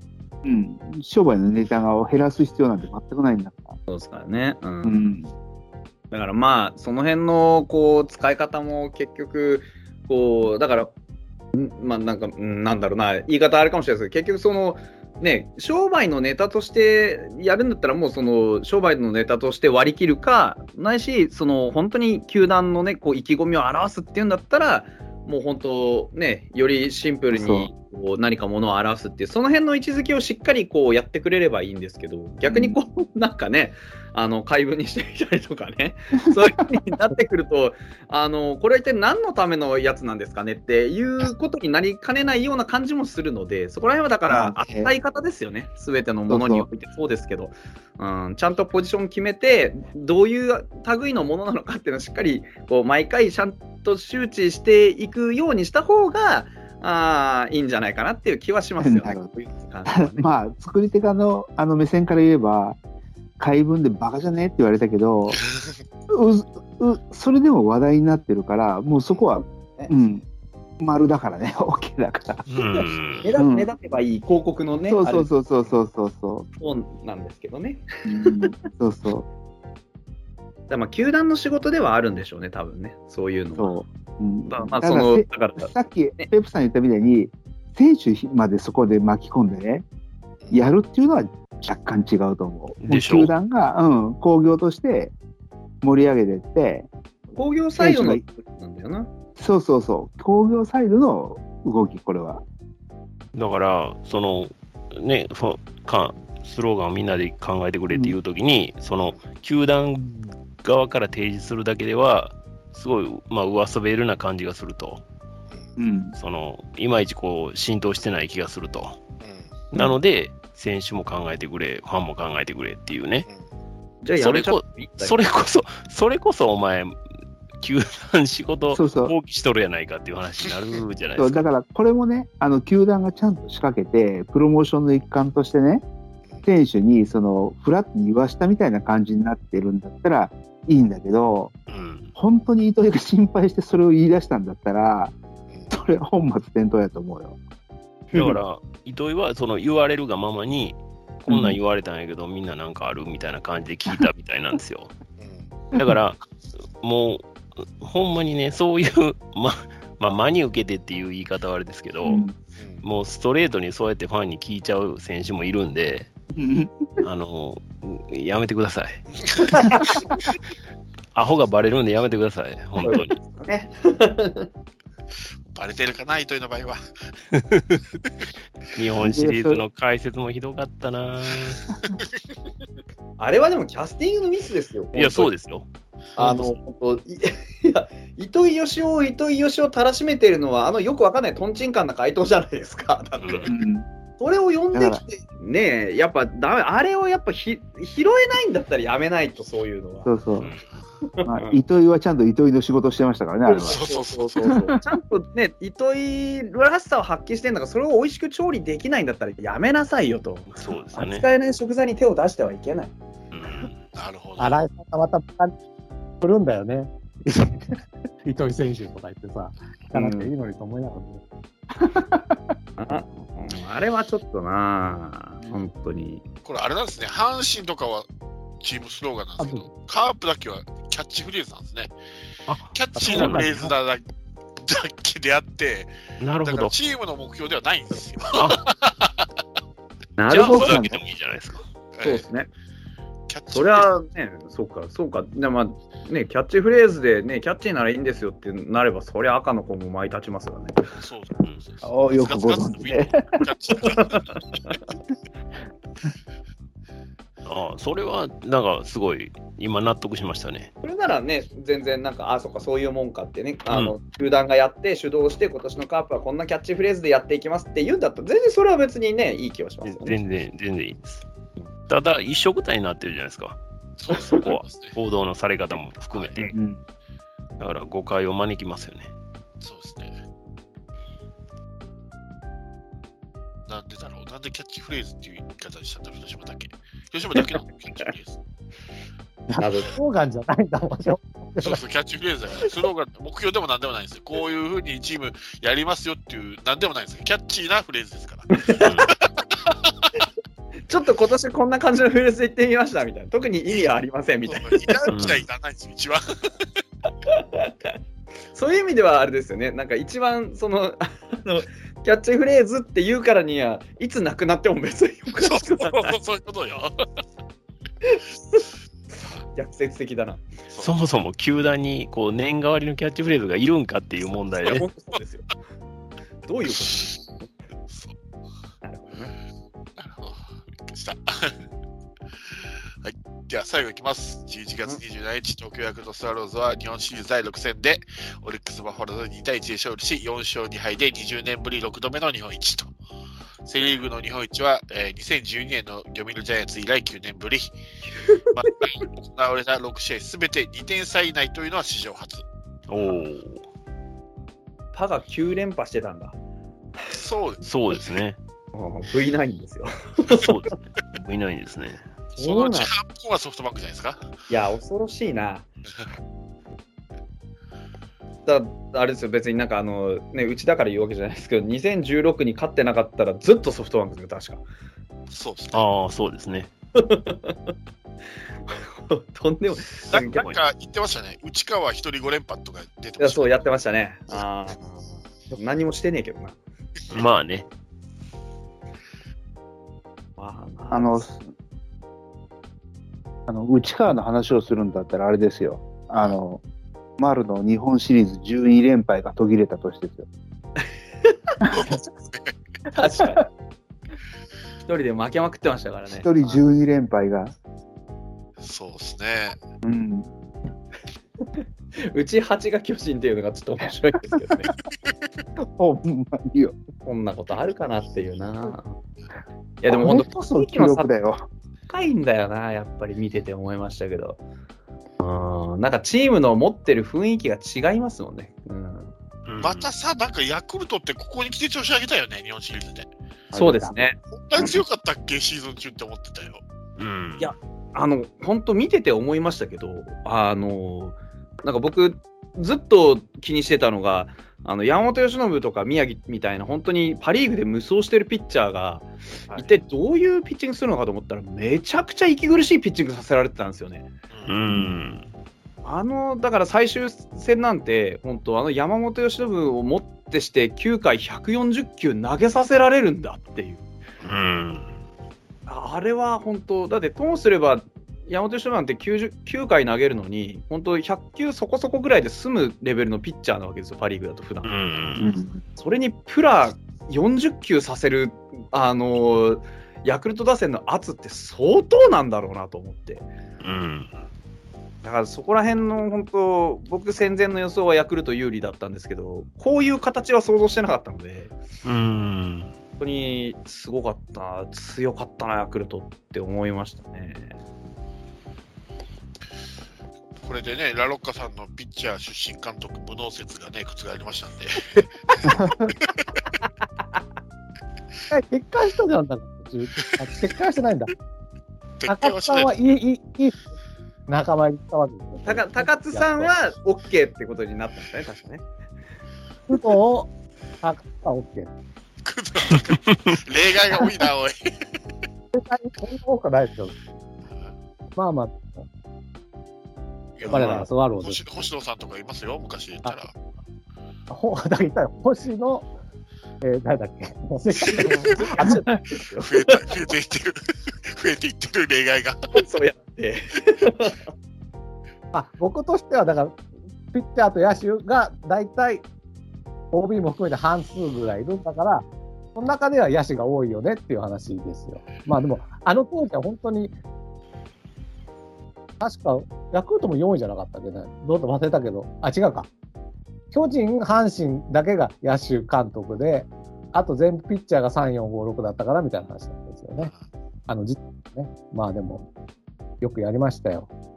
ピッチャーを酷使して。いや、本当に、あ、こんなに打たれないのかっていうぐらいね、うまく系統がはまってね。そうそうそう。ね。うん。いや、ヤクルトのピッチャーが、まあ、ヤクルトバッテリーがめちゃくちゃ良かったんですよ。いや、よかった。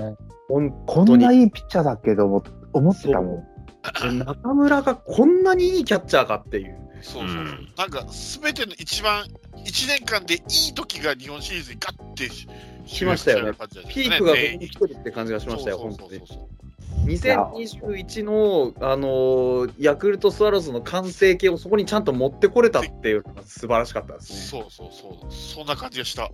うん、僕もした、なんかすごい意外な性のあるなんか見逃し方をしてるオリックスバッターがすごい多かったような気がするし。そうですね。うんもしかしたらですよ。もしかしたらピッチャー監督は、うこういう10月、11月にピークを持ってくるのがうまいっていうことは、説はあるかもしれないですねもう、。もう、ピッチャー監督の話やめた方がいいと思うよ。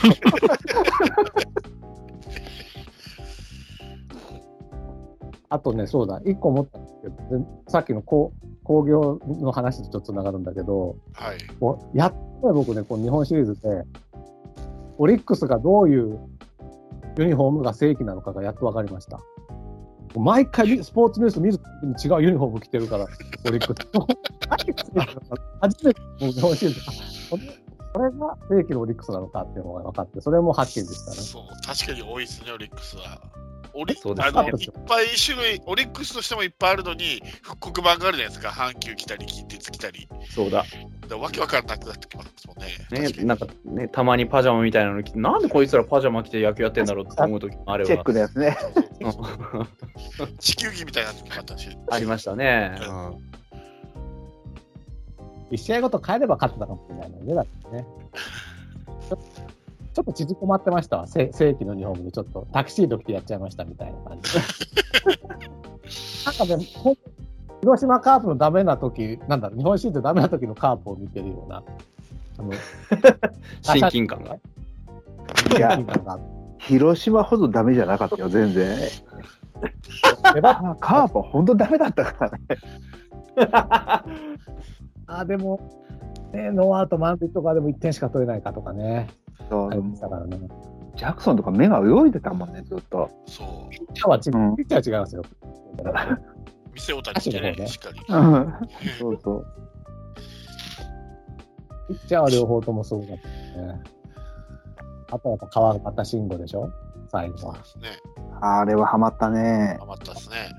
うんいやだから、あでもれですよ、ジョーンズっていうね、オリックスの切り札がその前の試合で決定的な仕事をして、命をつないだかと思ったら、その次の試合で川端っていう、こう、ヤクルトの切り札が働いて、そこに終止符を打つっていうのは、ちょっとドラマチックすぎましたよね。確かに。うんで最初でほら、ジョーンズ出したけど申告敬みたいになっちゃったじゃないですか。あそこですよ。ね。あの場面で出すかあそこはミスだなと僕思ったんだよな。いやうん。あれだけじゃないんですよね。なんか中島監督、ななんだろうな、なんか日本シリーズはかなりよそ行きだったんですよね。あ、そうなんだ。うん、普段あんな風になんか、こう、なんだろう、あんな動き方しないんですよ、普段って。もうちょっと、なんかこう、どしっと構えてというか、なんですけど、やっぱり、その、クライマックスシリーズの勝ち上がり方と、あの、打線全体の調子の悪さっていうのが、やっぱり中島監督分かってたから、うん何か動かないといけないっていう感覚だったんでしょうね。やっぱあれですか、よし吉田正尚の件が結構頭にあったんですかね？うーん、それもそうでしょうね。やっぱり吉田正尚も完全な調子ではなかったっぽいですし、怪我明けで。だから、怪まあ我明けでねしてたで。しょうん、絶対下位打線で点取れない感じでしたもんね。そうですね。だから、ヤクルトは、ヤクルトは結構下位打線もこう上位につないだり、そこで点取れたりとかっていう仕事ができてて、全体ですごくいい循環だったんですけど、オリックスはもう本当に下位打線ほとんど仕事できなくて、うんで上位打線で出塁しちゃったら下位打線で返せないし、だから上位がつながった時だけ勝てるっていう状況だったんですよね。なるほど。絶対代打の出し方を間違えちゃったのに間違えちゃった感じがするんですよね。そうですね。もともと代打のこう層は本当になんかそんなに分厚いっていうよりかは、やっぱりジョーンズが最大の切り札っていうところだったので、そこの使い方っていうのはもうちょっと慎重にやるべきでしたよね。そこ勝負するわけないんだよなっていう。あーねいやーでも面白かったですな、今年は。そうですね。どこもやっぱり一のならない、なんかうんでしたね。うんいや、カープファンだから、カープ以外の日本シリーズでこんだけ一生懸命見たの、僕、20年ぶりぐらいかもしれない。悪いんだよ、巨人いが。や本当に巨人が悪いんだよ、巨人。そうそう、だから。近年はね、まあ、カープも含めて負けるから、悲しい気持ちになって終わるじゃん、最後。あこんななんかさ、弱っちいとこで、なんかね、席替えしてたんだみたいな感じじゃん、うんセ・リーグって。そうね。うん、だからそれが今回は、あのまあ、ヤクルトが、まあ、勝つ方が待ちようが、負けようが、その、いい勝負はしてたから、そうですね。うん、なんかそれはセ・リーグファンとしても留飲が下がるとこありましたよね。うんいや、よかったわ。セ・リーグ勝てて、なんかちょっと、ちょっと嬉しい。いや、でも本当、今年は正直、セ・リーグが勝ってくれない、くれないと困るって言い方はおかしいんですけど、もうそろそろやっぱりセ・リーグが勝っていくようにならないと、そのなんか NPB として健全じゃないなとは思ってたんですよね。うん、だから、これまでの NP あのセ・リーグって、あまりこう、シーズンに競争が少なくて、なんかこう、どっかが独走して抜けてって、楽して出てくるみたいなところがあったので、今年はそれがひっくり返ったじゃないですか。なんかこう、序盤から激しい首位争いが行われて、ずっと、こう、なんか、気持ちの切れないシーズンが続いてて、ずっとなんか戦ってたっていう印象があるんですね。パ・リーグもそれは同じだったとは思うんですけど、うん、だからそういうなんかリーグの活性化っていうのすごくなってるから、今年のセ・リーグは絶対強いだろうなって僕は思ってたんですよ。なんか前々からちょろちょろっと言ってはいたんですけど、実際こうやって見てみたら、本当にセ・リーグの野球めちゃくちゃ強かったし、そうやって考えると、僕はパ・リーグの、ね、チームを応援してますけど、全然、あの今年セ・リーグ僕は本当に勝って、えー、当然、当然というか、勝つに値するチームだったと思うし、本当、これでね、また来年からパ・リーグが、ね、打倒セ・リーグでやっていけたりとか、こうね、そこのこう活気が生まれてくると、もっと盛り上がって、ね、いい選手が出てきたりとか、いいチームになったりとかってするのかなって思うと、本当に楽しみですよね。今年本当、セ・リーグが勝っ、まあ、あんまあ、言い方いいかどうかわかんないですけど、勝ってくれてよかったなっていう気持ちはありますね。うん。DH を導入したい僕としては半々なんですよね、気持ちが。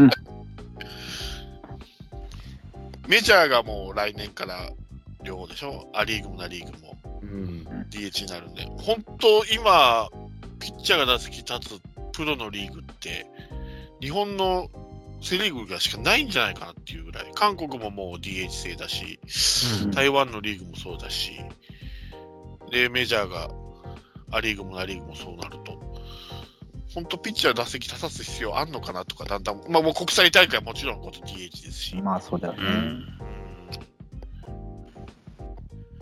なんかそれはそれで面白みがあるかもしれないけど、ピッチャーが打席に立つ、なんかこう、時代から取り遅れているような感じもしないんではない？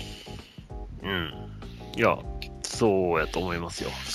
なんかもう、今一度、今回セ・リーグは、まあ、日本一になりましたけど、ちょっと DH については、まあ、原さんが温度取ったんでね、ソース感になりましたけど、去年、一昨年は。うん、また違う人が温度を取れば違う結果になるかもしれないんで。まあ、それは語り出したらまた1時間ぐらい語っちゃうけど、そうですね。この、まあ、に関しては、まあ、いろいろね。そうだね。ただ、原さんが提起をした翌日に全球団ノーだったはずなんですか、あれ。そうそうそうそうあそんなに即決するってことは、拒否反応が強烈だからね。うん。うんからそこの理由付けが、まあ、あれですよね。僕はだから、あの話に関して、その原さんの言うことをこうこう考えましたけど、やっぱりセ・リーグとしてはこういう野球をやっていきたいんで、やっぱり嫌ですっていう理由なのか、原さんが何か言ってんな、やめようだったら、僕は前者であってほしいとは思ってるんですよね。まあそうですよね。まあでも、あの感じを見ると後者ですよ。ですよね。うん、間違いなく。全然。そうそうそう、そんだけ。うん。そうそれではね、君たち生き残っていけなくなる時は来るのではっていう感覚はあるんですよね。うん、そうですよね。うん。みたいの。原さん、美談は許さんみたいな。みたいなやつ。まあ、あるし。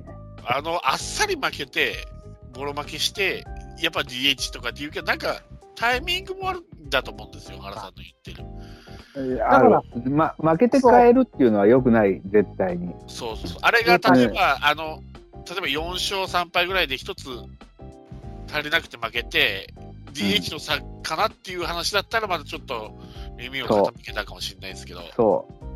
それもあるし、ねうん、あんだけボロボロ負けて、あの、DH のせいかわからんのに、DH のせいじゃないかって言い出すと、次にもし DH を導入してセ・リーグが負けた場合、もう言い訳聞かなくなるからね。そうそうそまあ、何より負け惜しみにしか聞こえないっていそううタイミングだから、ねち。ゃんと、あの、DH のせいだっていうロジックを組み立てるか、うんせめてトントンぐらいの話にした時に出さないと、そう。うん。もうあれは成り立たない、絶対に。まあでも、あれなんですよね。一応、その、DH を入れる理由としては、はい。その、まずポジションが一つ増えるっていうことがあるじゃないですか。そうですね。で、その、守りはちょっと難しい。走るのもちょっと苦手。はい、でも、打つことには長けてるっていう選手が、またそこに入ることができるっていう。で、それは、その、少年から、少年野球から始まって、ずーっとそういう選手が一つの可能性を持って、野球を続けることができるっていうことが、まず、その大前提としてうん。あるので、だからそこをやっぱり皆さんは、その反対する皆さんはどう判断されてるのかっていうとこなんですよね。そうですね。ああ、なるほど。ただね、僕一回これ調べたことあるんですけど、うん。たたまたま興味でね、はい。あのあ DH の方がポジションが1個増えるからっていう話で、うん。あの使える選手が増えるんじゃないかっていうようなのもあるんですけど、パ・リーグの、あセ・リーグの場合って強制的にピッチャーが変わらざるを得ない状況あるじゃないですか。うんうんうん、だからその時にあの本当は代打出したくないんだけど、あのいろいろ兼ね合いで、あのピッチャーと兼ね合いで代打を出すとかっていうケースがあるから、うん。うん。総延べ人数でん一軍に試合出れる回数って、うん。セ・リーグの方が多いんですよ、その人ああ、数としては人数ね。そうですね。うん、そうそう。うんだからチャンスとしてはセ・リーグの野球の方が多いんですよ。うん。一軍半みたいな。そうそうそう。多いんですけど、でも、その、ポジションはす少ないわけですよ。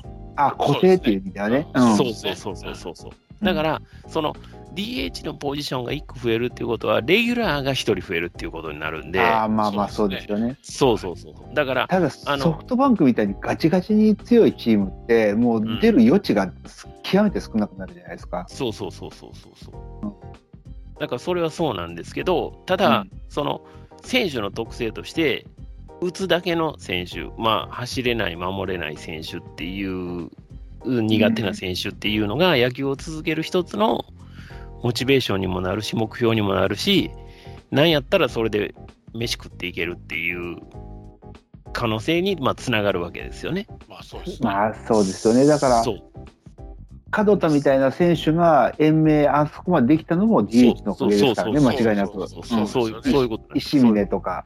そうそうそうそう。山崎武史とかね。そうそうそう。だから、その、ある得点選手が流れるっていうメリットがある反面、一軍半の若手の選手が出るチャンスが、もし昔のそのブルーウェーブのなんとか打線になった時は、もう代打なんて出る隙なんてほとんどないじゃないですか。うんうんうん。だからその若手が出るチャンスが少ないっていう、両方ともあるんですよね、うん、DH って。そうそうそう。うんただ、その若手が出るそのきっかけっていうのは、その DH のあるなしだけじゃなくて、当然、怪我もあれば、選手の好不調もあるわけですから、そこはもう、そのかなりその時の自分の所属しているチーム状況にこう寄るところがでかいわけですよね。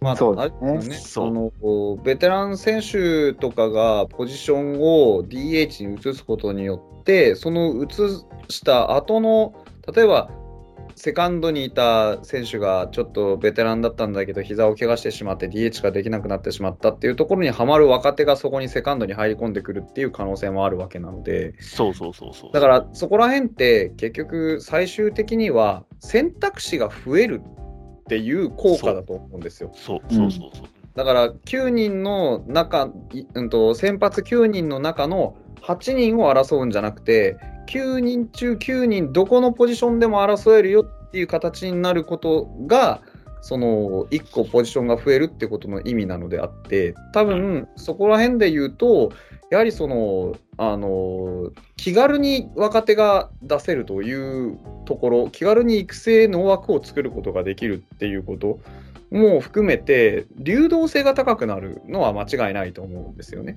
うん。だから、あのーそう、まあ、正直な話、ピッチャーがいて、いいか悪いかっていうのは、僕はまあ判断はあまりしたくないなとは思ってるんですそれはそれで、ね、どっちのリーグにもいろいろ利があってやってることだとは思うので、ただ、実際問題として、ピッチャーが打席に立って、じゃあホームラン打てるかとか、そのそのための練習をしているだけの体力と時間があるかって、だから大谷翔平がなんであんなにこう、なんだろうな、こう唯一の価値を持ってるかっていうとで普通常識的にできないことをやってるからなんですよ、ね、うんうん、そうですね。だから打てるピッチャーっていうのはピッチャーも打てばいいじゃんとかその、ね、野手が投げればいいじゃんとかなんかいろいろ言うんですけどみんな言うけど実際はやらないでしょっていう話なんですよ、うんうん。まあ、だったらやっぱり実質的にはそこはポジションとしては打線の中では死にポジションなんだからやっぱりこう DH をこう入れることによって生まれるその野手を1人多くこう流動させることが流すことができるっていう効果に関しては、まあ、ある程度揺るぎないものはあるのかなとは思うんですよね。だから、うん、実際問題として大谷翔平が量産されるような世の中になったら別にあの投手が打席に立つっていうこと自体に問題はなくなってくるんだと思うんですよ。だからもしかしたら先、うん、あの逆に守りしかできないあ、ま、打つことしかできないなんてっていう時代がもしかしたら来るかもしれない。うん、うん、だからそこら辺もまた分からないのでなんかこうな何らかの形で残っていても面白いかなって思い始めてはいるんですよ僕も。うんうんうんなんかだからそういう時代の流れみたいなものをうまく取り込んでいってほしいなとは思いますよね。うんした。はい。では、以上となります。これでもはしょったんですよね。そうですね。ね3時間半コースですね、これ。はしょってなければ4時間っていう。ですね。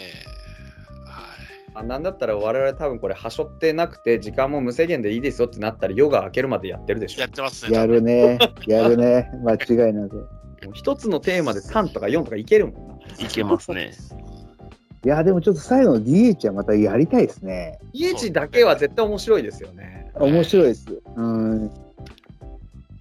結構僕はあの、どっちに派ってわけじゃないんですけど、はい、前もカープキャストで話はしたんですけど、あの野球ってその、球場ち、やるとこによって広さも全然違ったりとかっていう、そうなんですよね。海外とかだったら、レフトと、ね、ライトのあの、うん、距離も違うとかでめちゃくちゃじゃないですか。高さも違うしね。うん、そうそう。いびつ性があるのが好きなんで、結構セッパパが違うっていうのは好きなんですよ、結構。